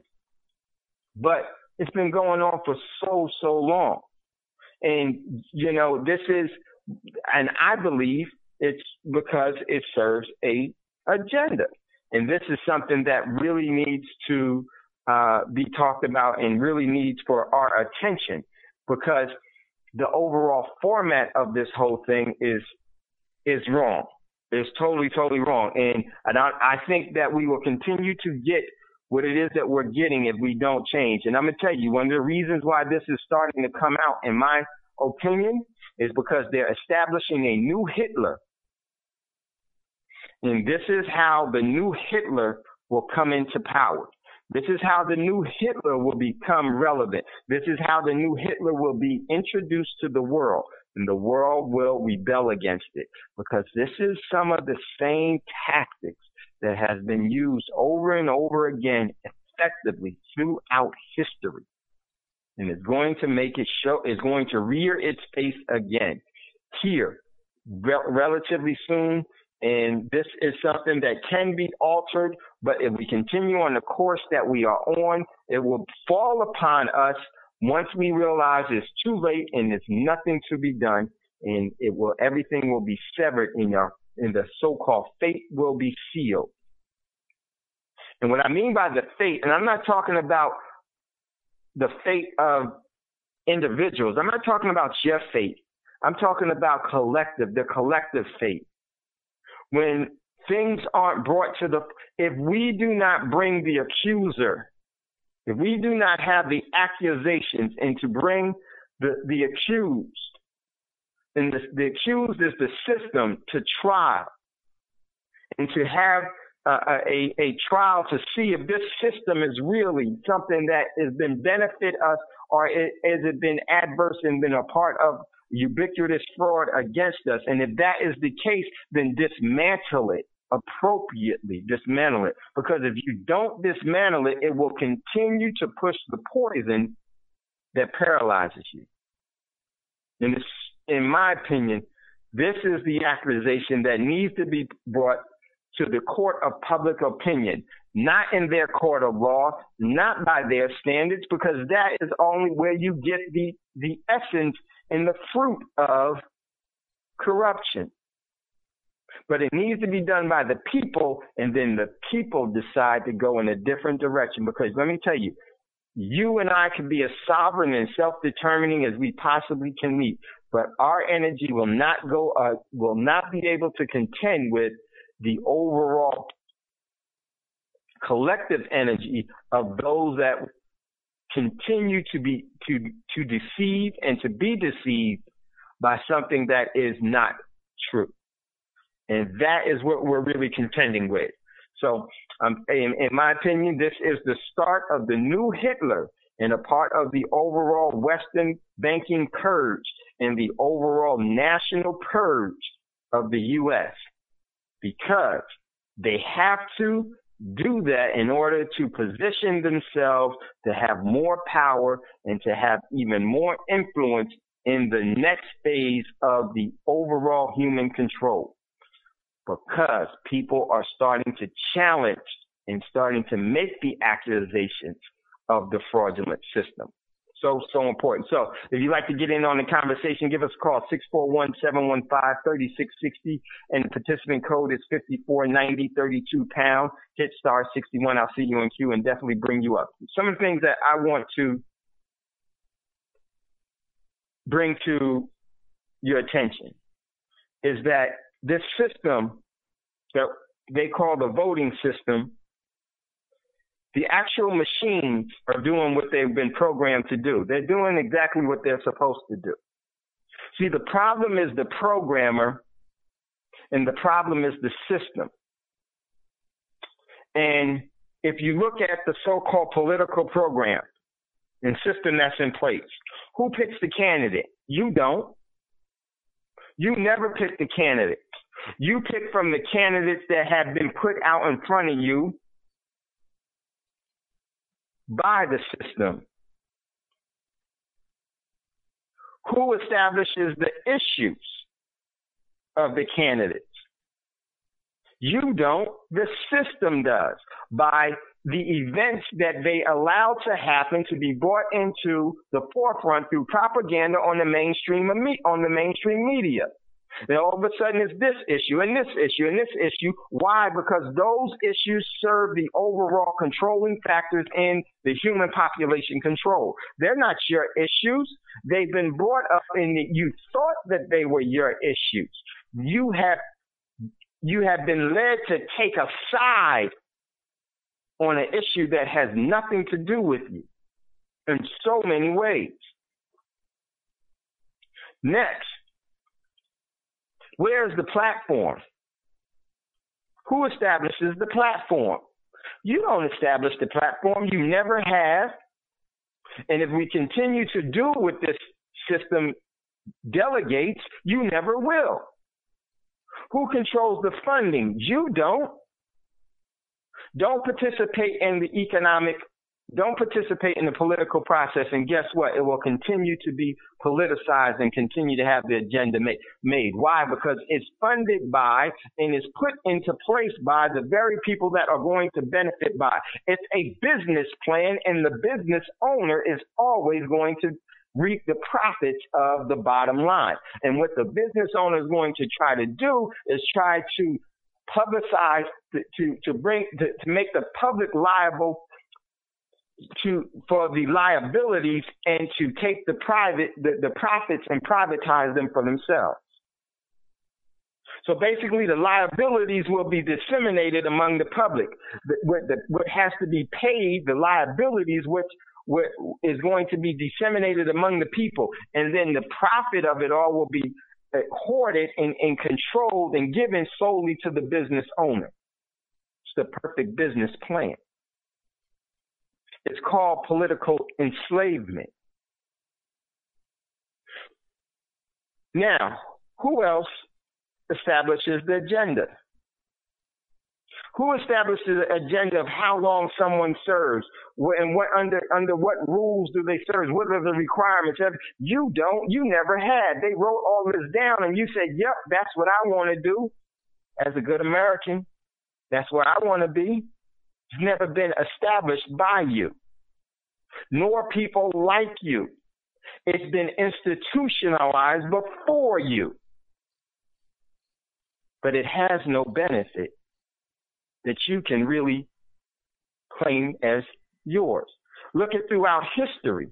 What has changed, particularly within the black community, which is a great, great way to mirror and to look at it from the standpoint where it is actually reflecting the overall global standard. What has the political process in this country offered and done from us? Not because it's doing for us, but because we demand it to be done. Nothing. You think civil rights was? And we talked about this so often on Tando Radio Show. Civil rights was actually brought to you. It actually was tried to be introduced to you in 1876, 1873, as a measure of control against the people. This is the key to it all. If they can allow you to think that you are free, then they definitely have you bound to their system for sure. Without any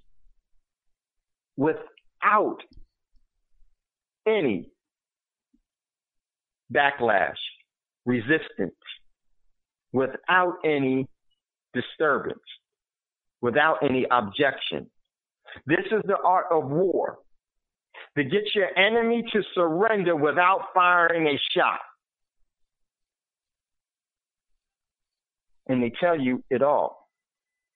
Now, also, when you look at it, who controls it? Who controls it? The people don't control anything. The people are led to think that they do.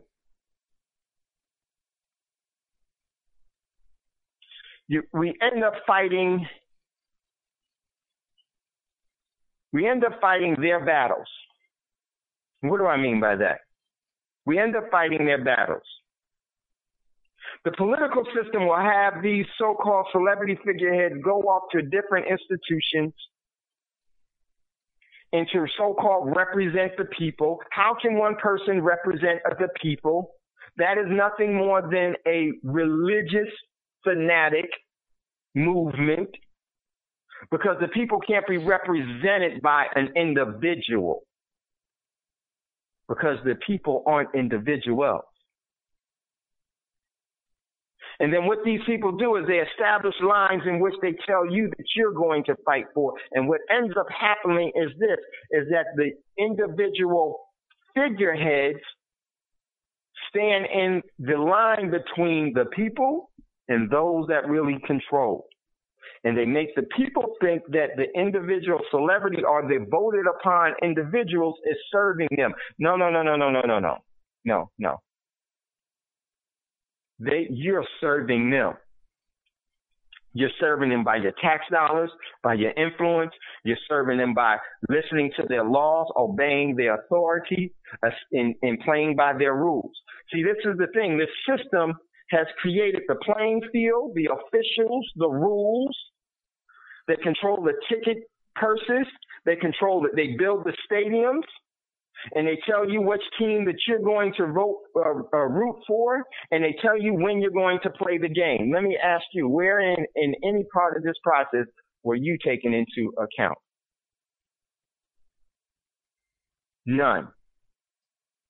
If voting really mattered, it wouldn't be secret. Why? Because within the secret realm of everything, that's where the hand of the devil is at great display.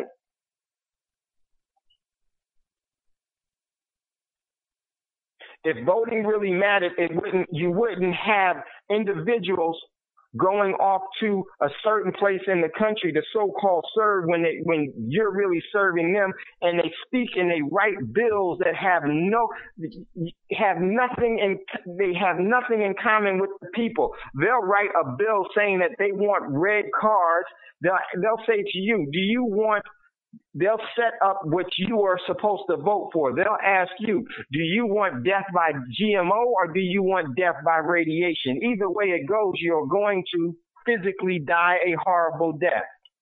And they get you and they say, well, you need to vote on this. And then we'll say, well, I want GMOs. Well, I want radiation. Really, they're establishing the lines in which you're going to be fighting for. And then within that, those writings of those so-called bills and everything else, they will have 25 other things hidden inside of there where they'll say inside of that, do you want to get a tax return? Should the government pay you a tax return?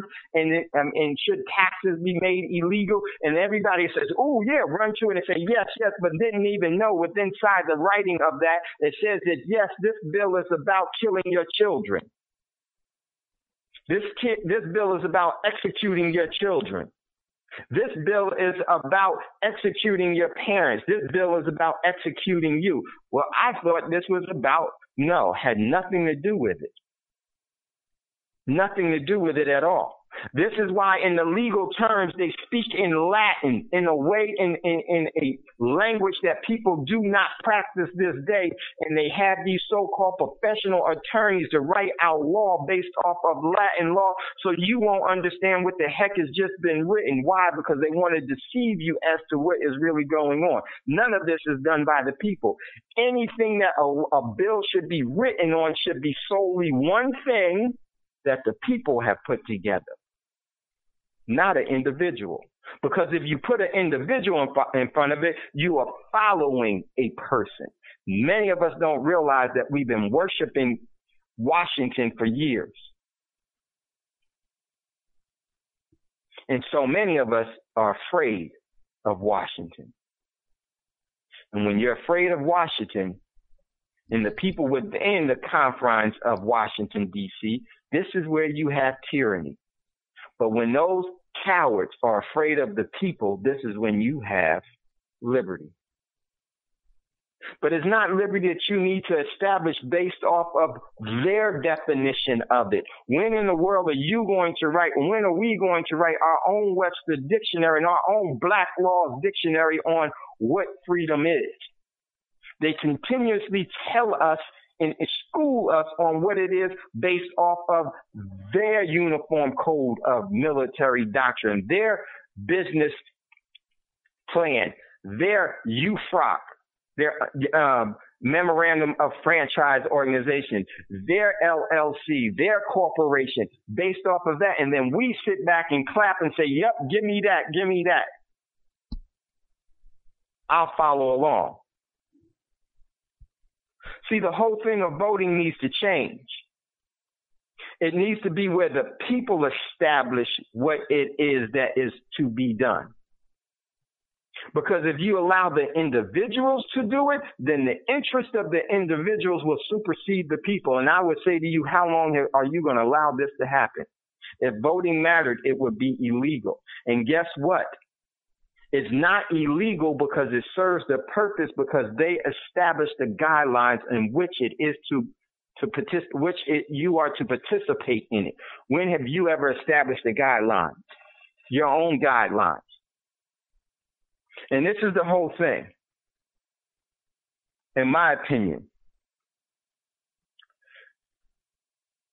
If we don't understand what this is really all about, if we don't see that in gambling, the house always wins. At some point, we have to stop walking into the Vegas casino and sitting down and think we're going to come out a winner. It just doesn't happen. And I would say, what is it that we need to do? I would say what we need to do is establish our own rules of the game. How do we do that, though, Brother Dave? Easily, Scotty. I think it's very easy. How do we do that? One, we turn away from what has been pushed upon us and has been the downfall of us all for so long. We don't facilitate what's been mandated by Washington. And I'm going to tell you why that is, because just like in the Declaration of Independence, it says this here. This is what it says. We hold these truths to be self-evident, that all men are created equal, that the endowment by their creator with the certain unalienable rights that among these that are liberty, life, and the pursuit of happiness. To serve these rights, governments are instituted among men, derived from the just powers from the continents of the governed, that whenever any form of government becomes destructive of these ends, it is the right of the people to alter and abolish it, and to institute a new government and lay the foundations on the principles and organizations of its powers in such form. This is what I think. I call for that all the time. I call for the dissolution of the corporation known as USA Inc. I call for that all the time. I'm waiting on the revolution to start. Who's going to fire the first shot? So I know that this system is corrupt, especially if we're talking about Washington, D.C., and we're talking about people that have been bought, and they serve the corporations. They serve the power behind the so-called power. We know I shouldn't say most of us know this, because if most of us knew it, we will be marching on Washington, D.C. with rifle in hand right now. And so if you look at many of the state constitutions, that's something we talk about on New Abolitionist Radio. We had a segment where 1 year, all we did was focus on the constitutions of each state. And from doing that, what I noticed was the same language in most of these states. They give the people in their law, and that's supposed to be the supreme law of the state, just like the U.S. Constitution. It's supposed to be the supreme law of the state. And and they all basically read what you just read. That when, and I'm going to paraphrase it, when these governments become tyrannical and they're not serving the interests of the people, that the people have the right to abolish these governments. The challenge is, though, is getting the masses to tipping the scales to where the masses of the people see that and they're ready to act. Okay?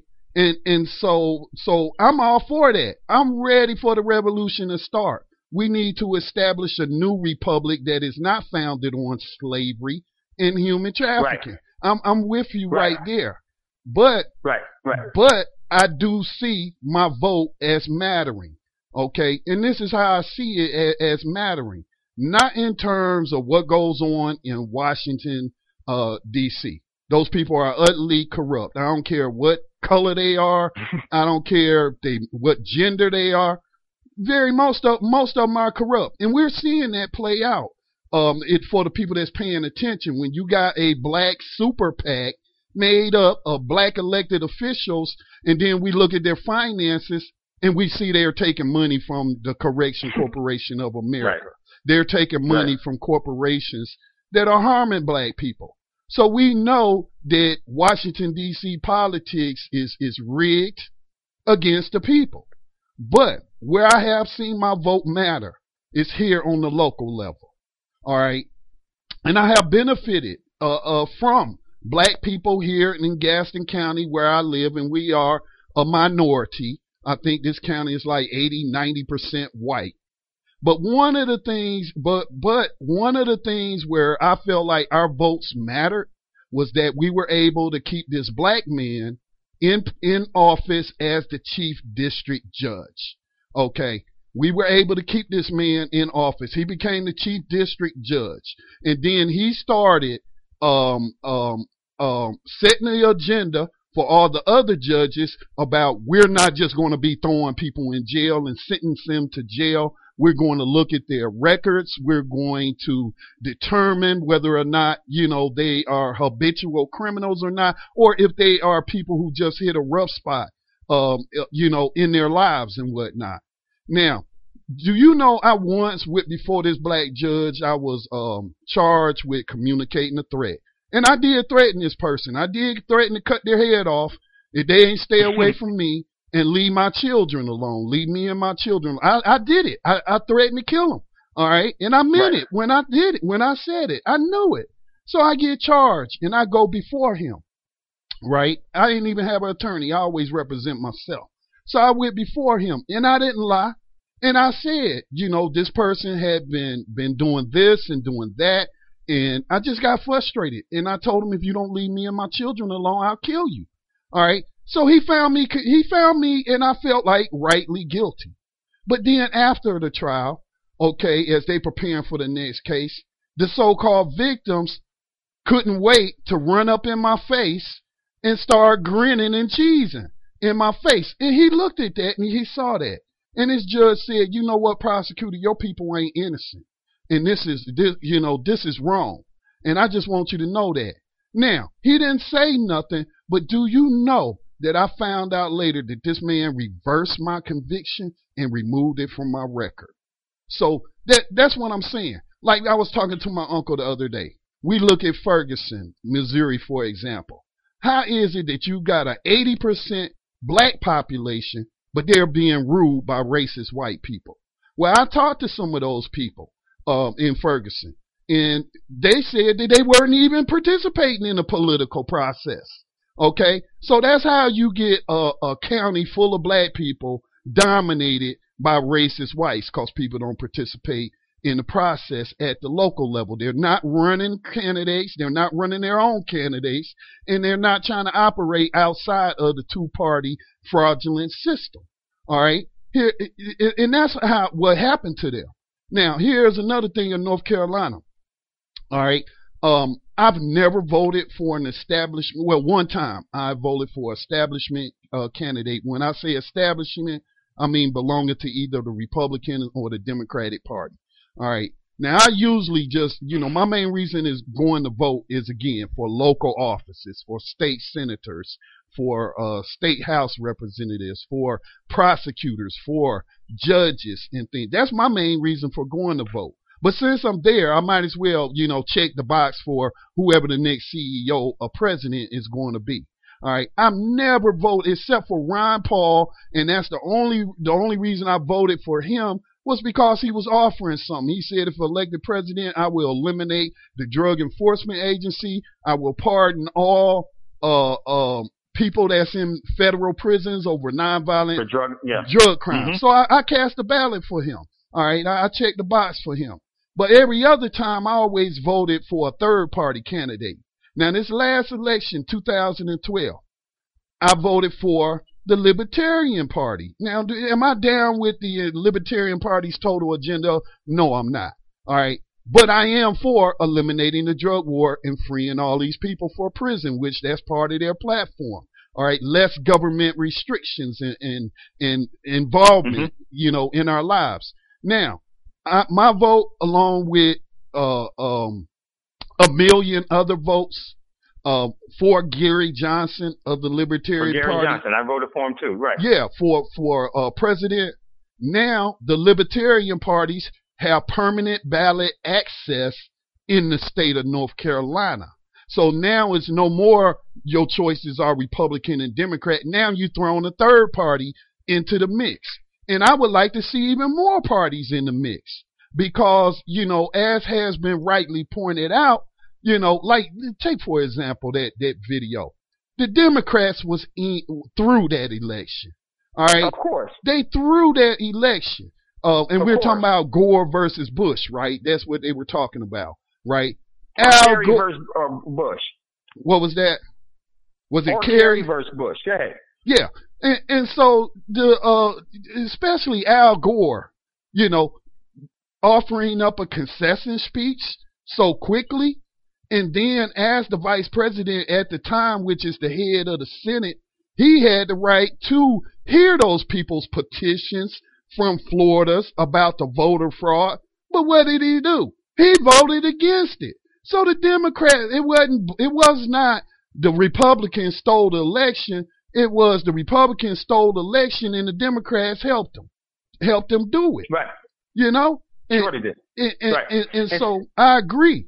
You know, at that level, at the federal level in Washington, D.C., that corporation needs to abolish. But the majority of the people ain't there yet, Dave.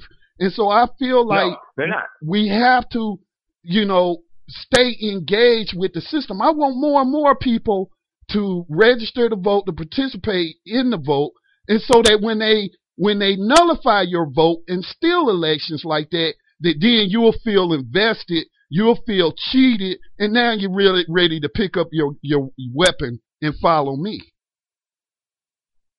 Yeah, you know, and you know, Scotty, I say that there's different methods to the same objective, and that's, you know, that's what we have. See, my thing is, and we're gonna there's a caller that's in queue. Scotty, can we go over like 1 minute or so, or 2 minutes? Take as much time as you need. We don't have any more programming coming on. Okay, cool.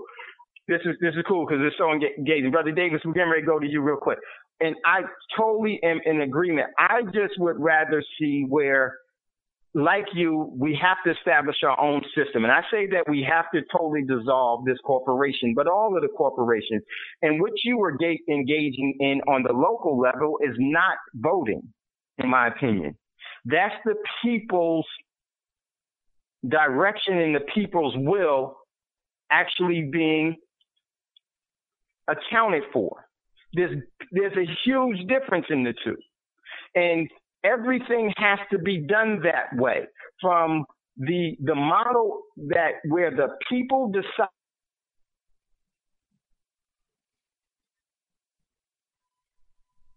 Uh-oh, listeners, it looked like we may have gotten cut off. Let me get right back connected to the program. Just bear with me. And I'll get dialed back in. I will use the flash phone this time. We've been experiencing technical issues all day today, so please bear with me.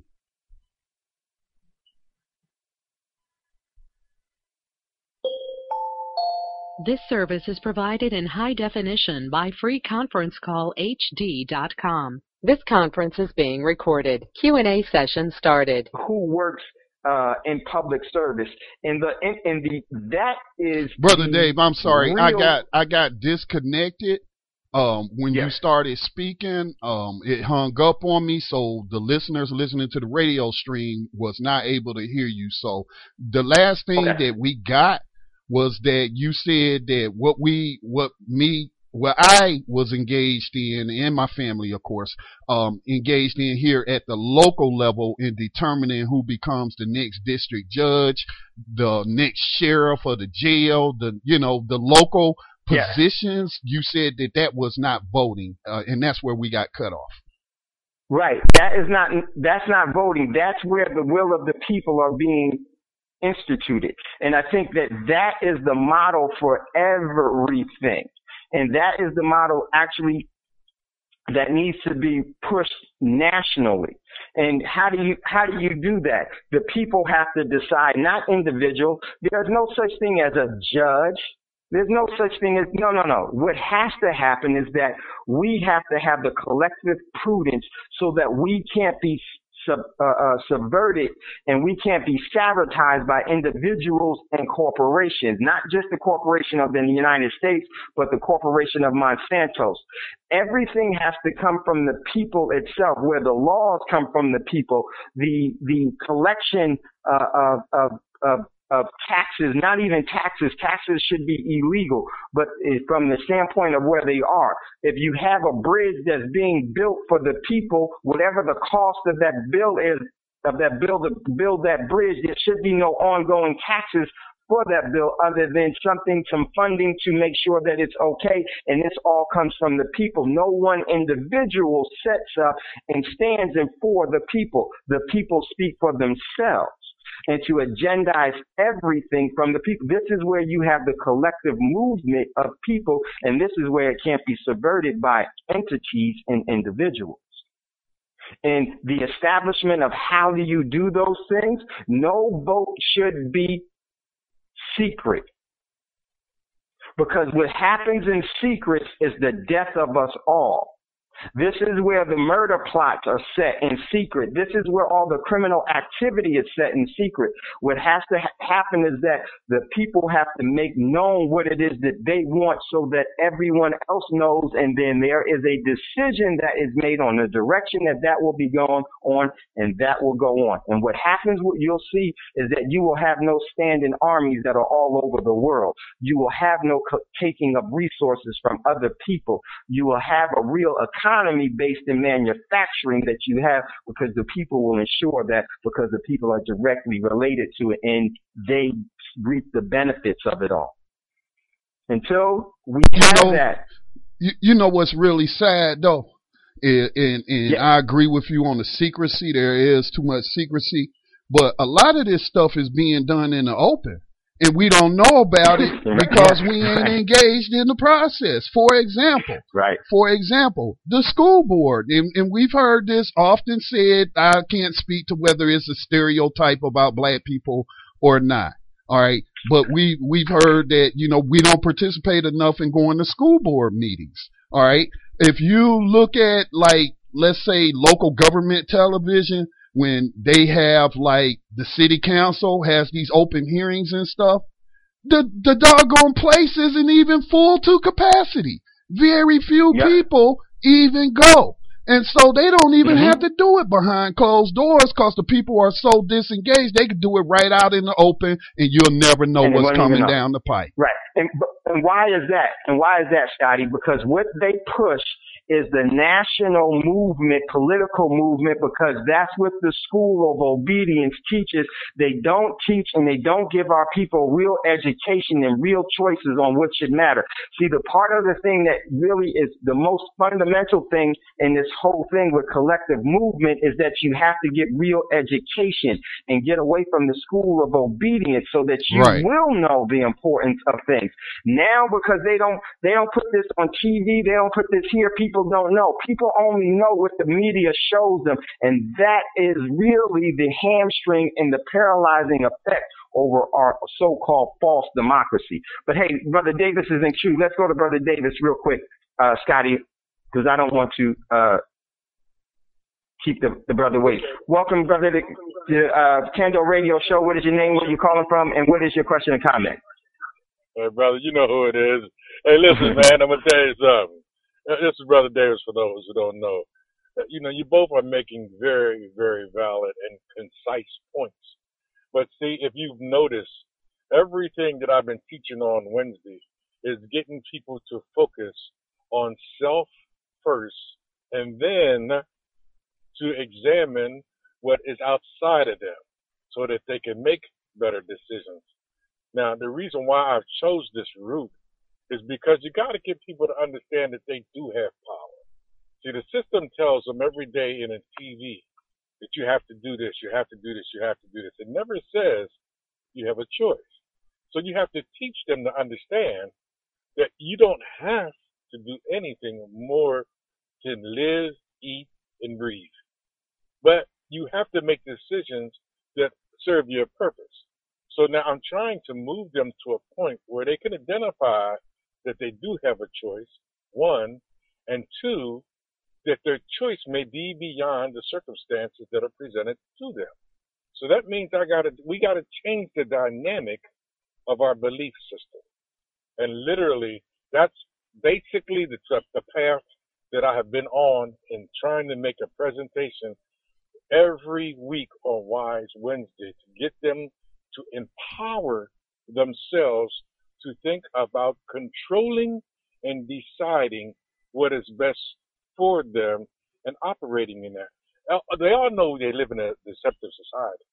They all know that all through school, what they have been taught in history is one perpetual lie based on another perpetual lie. So literally, what they have been is programming to accept the deception factor.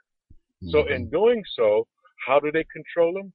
Through religions, because everybody has a different religion, and yours has a specific plan that you have to follow. And if you don't follow that, or people like that, then that makes you different. It doesn't make you different.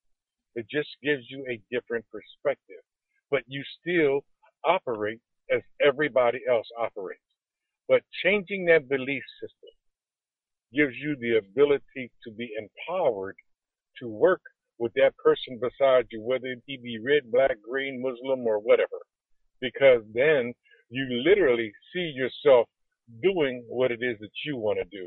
Now, what's interesting is that the dynamic, the way it's being presented now, if this dollar, when this dollar drops, and when there's a food shortage, and when there's a lot of death in the streets, people will be forced in that position.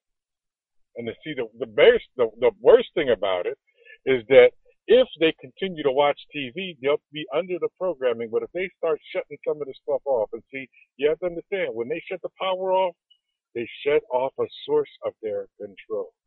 And that's when everybody's going to go back to little community operations and look at the concept of what you bring. And if you bring something to the community that the community can use and they can operate in that, you have come a part of the chain. And that's what we want to do. We want to build a chain of like-minded people who are waking up and saying, you know what? That idea is not functional for us. And we'll work on the community level, and we'll work on our educational systems, and we'll work on who we put in office to represent us on the next level of whatever it is, state, county, or whatever. But we have to see that what has happened to us is that we have fallen victim into a belief system that you cannot do anything. And that is the deception. You know what? Tomorrow night's show. Go ahead, brother. Well, you know what? I want to speak to that, because this is something that I keep noticing, and it's probably always, well, it has always been there. Not that I didn't notice it, but I have a different perspective on it now. And like, for example, here in North Carolina, they're having taken open public comments for a memorial or some kind of monument to African Americans' contribution to the state of North Carolina. So this would be Black Americans here in North Carolina, which North Carolina was one of the original 13 colonies. And so as I was reading the different comments from different people, what I kept hearing over and over was, well, we need to make sure we recognize the enslaved Africans and the people that fell victim to that. And that's all I kept hearing. And then, you know, as I listen to national conversations, even here on Black Talk Radio, the predominant viewpoint is that black people are all the descendants of enslaved Africans. Not that there's something wrong with you if you are, but what, you know, why are you limiting our national identity to victimhood? Okay? And then when I've done my own family research here in North Carolina, and I come across and find out that over 400 free Africans fought in the Continental Army, and black people overall helped establish this nation through arms, they wouldn't have been able to defeat the British without us. Well, then that paints a different picture. Now I'm looking at myself as a descendant of African revolutionaries. Okay, when I look at the fact that 500,000 free black people were here in the 1850s, and all of them were not enslaved in chains on a plantation, and then 200,000 of those free black people picked up the gun and fought in the Civil War and handed the Union the victory. Without them, they wouldn't have won. Now I'm looking at, you know what? They can't get nothing done without us. Why is that? Right. We are a powerful people, but we don't recognize it. And we all want to take on this mindset of victimization. Like, not to say that we ain't being victimized, but your national identity shouldn't be based on, well, I'm just a perpetual victim. Okay? When that is not our story. That's just one small part of it. Right. You're absolutely right, brother. You know, the sad part about it is they keep talking about us like our history started with slavery. It did not. That's how they want to portray it in America. But in reality, African history goes back before the Europeans even had a shadow on the earth. But we won't go there, because in reality, if you start about in the structure in America, literally the greatest navigators in the world were black and were here long before white people came with armies. And you're absolutely right. They have established a great deal of civilizations before these people even came here and laid claim through destruction. And understand how I say that, because we got to bring it to their attention. They didn't lay claim to this so-called system that they have now. They laid claim through destruction and devastation. And we have to point out that if there was no white prince on the world today, it would be a much healthier place, because every time you hear them talk, they talk about what good they have done. Well, look at our water supply. What good have you done? Look how you devastated the forests. What good have you done? Look how the Monsanto's is recreating the seed. What good have you done? Look at what nuclear waste has done to the natural environment. What good have you done that you could shine in our face, as if we have not made a positive and complete contribution?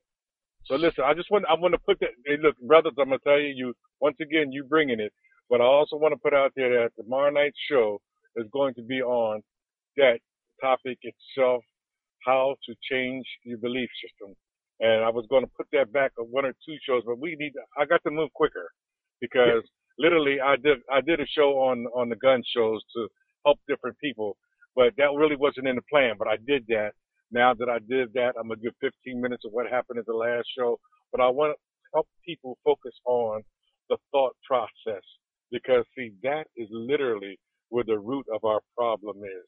We have been brought up under a system of belief that you are unable to make changes when you can make change. Most certainly. So listen, I'll be listening, brothers. Y'all keep doing what you're doing, and I'll sit back in the room and continue to listen. Well, Brother Davis, so true. You know, I like to always say the key to magic is not to trick you, but to make you believe. And the distorted truth has been distorted, but at some point and at some time, we all need to move towards where the truth is. Like Scotty was saying, and like you were saying, Brother Davis, is that they're going to give you mountains and mountains of lies. It's on you not to sit down and to look at those mountains as their great Mount Everest, their great Mount Olympus, and their great achievements, and to wonder at those things, but to actually stand next to the truth. And the thing about standing next to the truth is that you will find that you will be in a very lonely place. But this is a place that we all must first understand and master, so that we can seek out what is the truth and uphold the truth in itself. And you know, when you talk about Brother Davis, you talk about Scotty, you talk about myself, you talk about our listeners, we are all moving towards the exact same thing. What Brother Davis is talking about, what Scotty talking about, with participating in the overall system that is in the best interest of the people that's there. You know, let me tell you something. One of the things that we have to understand is that there's a difference between having a republic and having a form of government. The key is that under a republic, if you want to give it a name, we don't have a republic anymore. We've lost that. That is something that needs to be reinstitutionalized from the standpoint of the people's will. The will of the people. And see, one of the things is not a democratic thing, because a democratic thing is that's not what's all about. Because the thing about a democratic thing is that that can be totally distorted. We need to stop using their way of life as our means of life. And I think it's so important that we start to rebuild our own communities ourselves and stop giving so much energy to those things that are destructive in nature. And then that's where you can start to build what is something that can never be taken away from you because you will ensure, and it takes action. We can no longer continue to just talk about things. We have to involve ourselves by way of action. And till we do that, I believe that we will continue on this overall few people that are engaged and want to actually have some collective prudence. Let me tell you something. Collective prudence is ideal because that's the way the great creator, God Almighty, has created everything. Every person is a unique individual, and that unique individual has energy that they can be made known. But that doesn't mean that that energy supersedes anyone else. Your freedom ends where someone else's begins. Exactly. And this is where we can establish the rules that we will have the collective prudence under. And when you have collective prudence among people, there's an agreement that the people will have among themselves instead of among the governments of the things, the color of war, because every war is based in the color. It's based in the color of deception, whether it's red, white, and blue, whether it's brown, black, green, and red, whether it's not black, green, and red, it's the other one. Red, black, and green. We don't really gauge. No. I was thinking of another country. It was black, yellow, and red. Just giving the different countries' colors. If we continue to salute a flag, we continue to uphold and worship the military, we continue to fall into the entourage of deception from these political figureheads. This is why this president and that president has this entourage of all these other people, because it gives the impressions of authority when the only authority that we need to have is the agreement among each other. And guess what? You'll find that you have so much more in common with everyone else around you. You know, Dave, I just want to leave this as my last thought on this.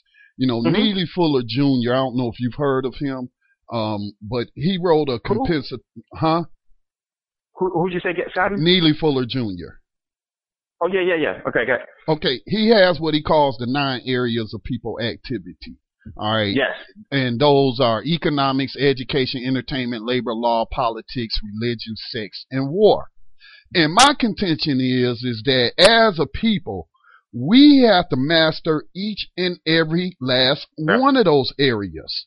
Okay? Yep. And that we can't abandon any of those areas. Now, in the area of politics, I feel like politics controls everything else. Okay? In terms of writing the laws, in terms of the regulations, that's all done through politics. All right? And so I feel like we have to be engaged in politics, and I'm not just talking about voting, but I'm talking about gathering intelligence from within these institutions, from within the Democratic Party, from within the Republican Party, from within Washington, that we do have to infiltrate these places so that we can know what's going on behind closed doors, so that then we can formulate our battle plans and whatnot. Right. I just don't feel like that we can ignore anything, and whether or not, you know, you actually are casting a ballot or whatever, you still need to know what these people are talking about doing, because what they talking about doing is going to impact you, and 9 times out of 10, it ain't going to be good for you. Right. I totally agree, Scotty, and I'm in full. And I didn't want to. Hopefully, no one misunderstood what I was saying. What I was saying is that you can no longer play by their rules, where they're setting everything, and everything that you're doing is for their benefit. What Scotty just laid out is exactly what I'm fully in support of, because that's the collective movement. Let me tell you, the organization that had it most correct was the Black Panther Party. The Black Panther Party had it correct. I know I was a product of that, and I'm not saying just because I was a product of that, but they actually came into my neighborhood in New Jersey, fed us, and then started to give us an education. It wasn't schooling. It was an education. This is where we started to see the strength that we all had, the free will that the great creator God Almighty gave us, and now there came a responsibility that we had to have in wielding it. And that's what needs to happen. So that you do need to have a form of laws and rules and everything else, because some folks is crazy. Yeah. Some folks are crazy. And then there needs to be a fair and we don't need judges to sit on where you call them your honor. Man, get rid of all of that. I'm not a respecter of person. I respect people. What needs to happen is that people need to decide on what was going on so that they can look at the what? The spirit of the law. Because it's the spirit of the law that brings you love, life, and liberty. And it's the letter of the law that brings you war, famine, and death. Right. Oh, man. Say that again, Brother Dave. I ain't never heard that before. The spirit versus the letter. The spirit of the law, which brings you love, life, and liberty, while the letter of the law brings you death, famine, war, and disease. And that's enslavement. That's what we need to have. Get rid of the writing down of the book, the writing of the laws by some politician and some people and some institutions because they have monetary influence, because they control different things. No, the people, when the people do not control their daily lives, that means that it's being controlled by someone that they don't know. Mm-hmm. And that's something that we can't surrender. What Scotty said, laid out as the 9 fundamentals that we need to engage in. Yes, yes, yes. And we do have to infiltrate. And one of the things we also have to do is walk away from it. One day at the appropriate point in time, we need to stop engaging in the economics of the man-made economy to shatter it. To shatter it. It's so powerful. Whenever a major disaster happens, and when the community comes together, guess what? Things get done. But when the government comes in, when people wait on the government, they find themselves waiting for a very long time. Katrina. And then they only come when it serves their interest. When the people do it, they come immediately because they have a vested interest in every single person in their community. They have no vested interest in us. So I totally agree, and this is why we bring Tando Radio Show. This is why Scotty established Black Talk Radio Network. This is why Brother Davis does Wise Wednesdays. This is why we are all coming together here. And I tell you what the main thing here, I hope you all pick out, is a leaderless movement, because leaders can be compromised, and they're in place to direct the people and to move and herd them. Leaders are nothing more than shepherds. We need not shepherds. We need a collective agreement among us all. And you will find that there's great peace beyond the whole world. So, everyone, I hope you enjoyed today's show. We're definitely going to bring the other half of it all. Much love, much respect to Scotty. Much love, much respect to Brother Davis. Much love and much respect to you all. It's not goodbye. As always, I'll see you later. And God willing, we will be back tomorrow. And remember, before you ask for a blessing, to make sure to be a blessing. Tomorrow is Wise Wednesday with Brother Davis. And Brother Davis, as you heard, we're going to get back into the power of you. It's so, so important that we engage in these things. Much love, much respect. We'll talk to you soon. Thanks, Scotty. Talk to you later. Peace. Girl, you are rich, even with nothing.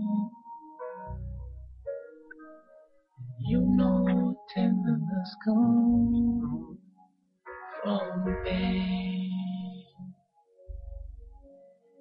It's amazing how you love.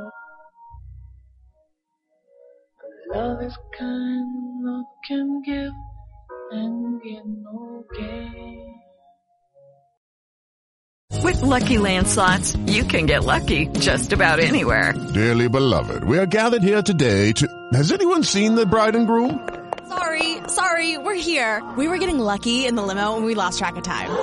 No, Lucky Land Casino, with cash prizes that add up quicker than a guest registry. In that case, I pronounce you lucky. Play for free at LuckyLandSlots.com. Daily bonuses are waiting. No purchase necessary. Void where prohibited by law. 18+. Terms and conditions apply. See website for details.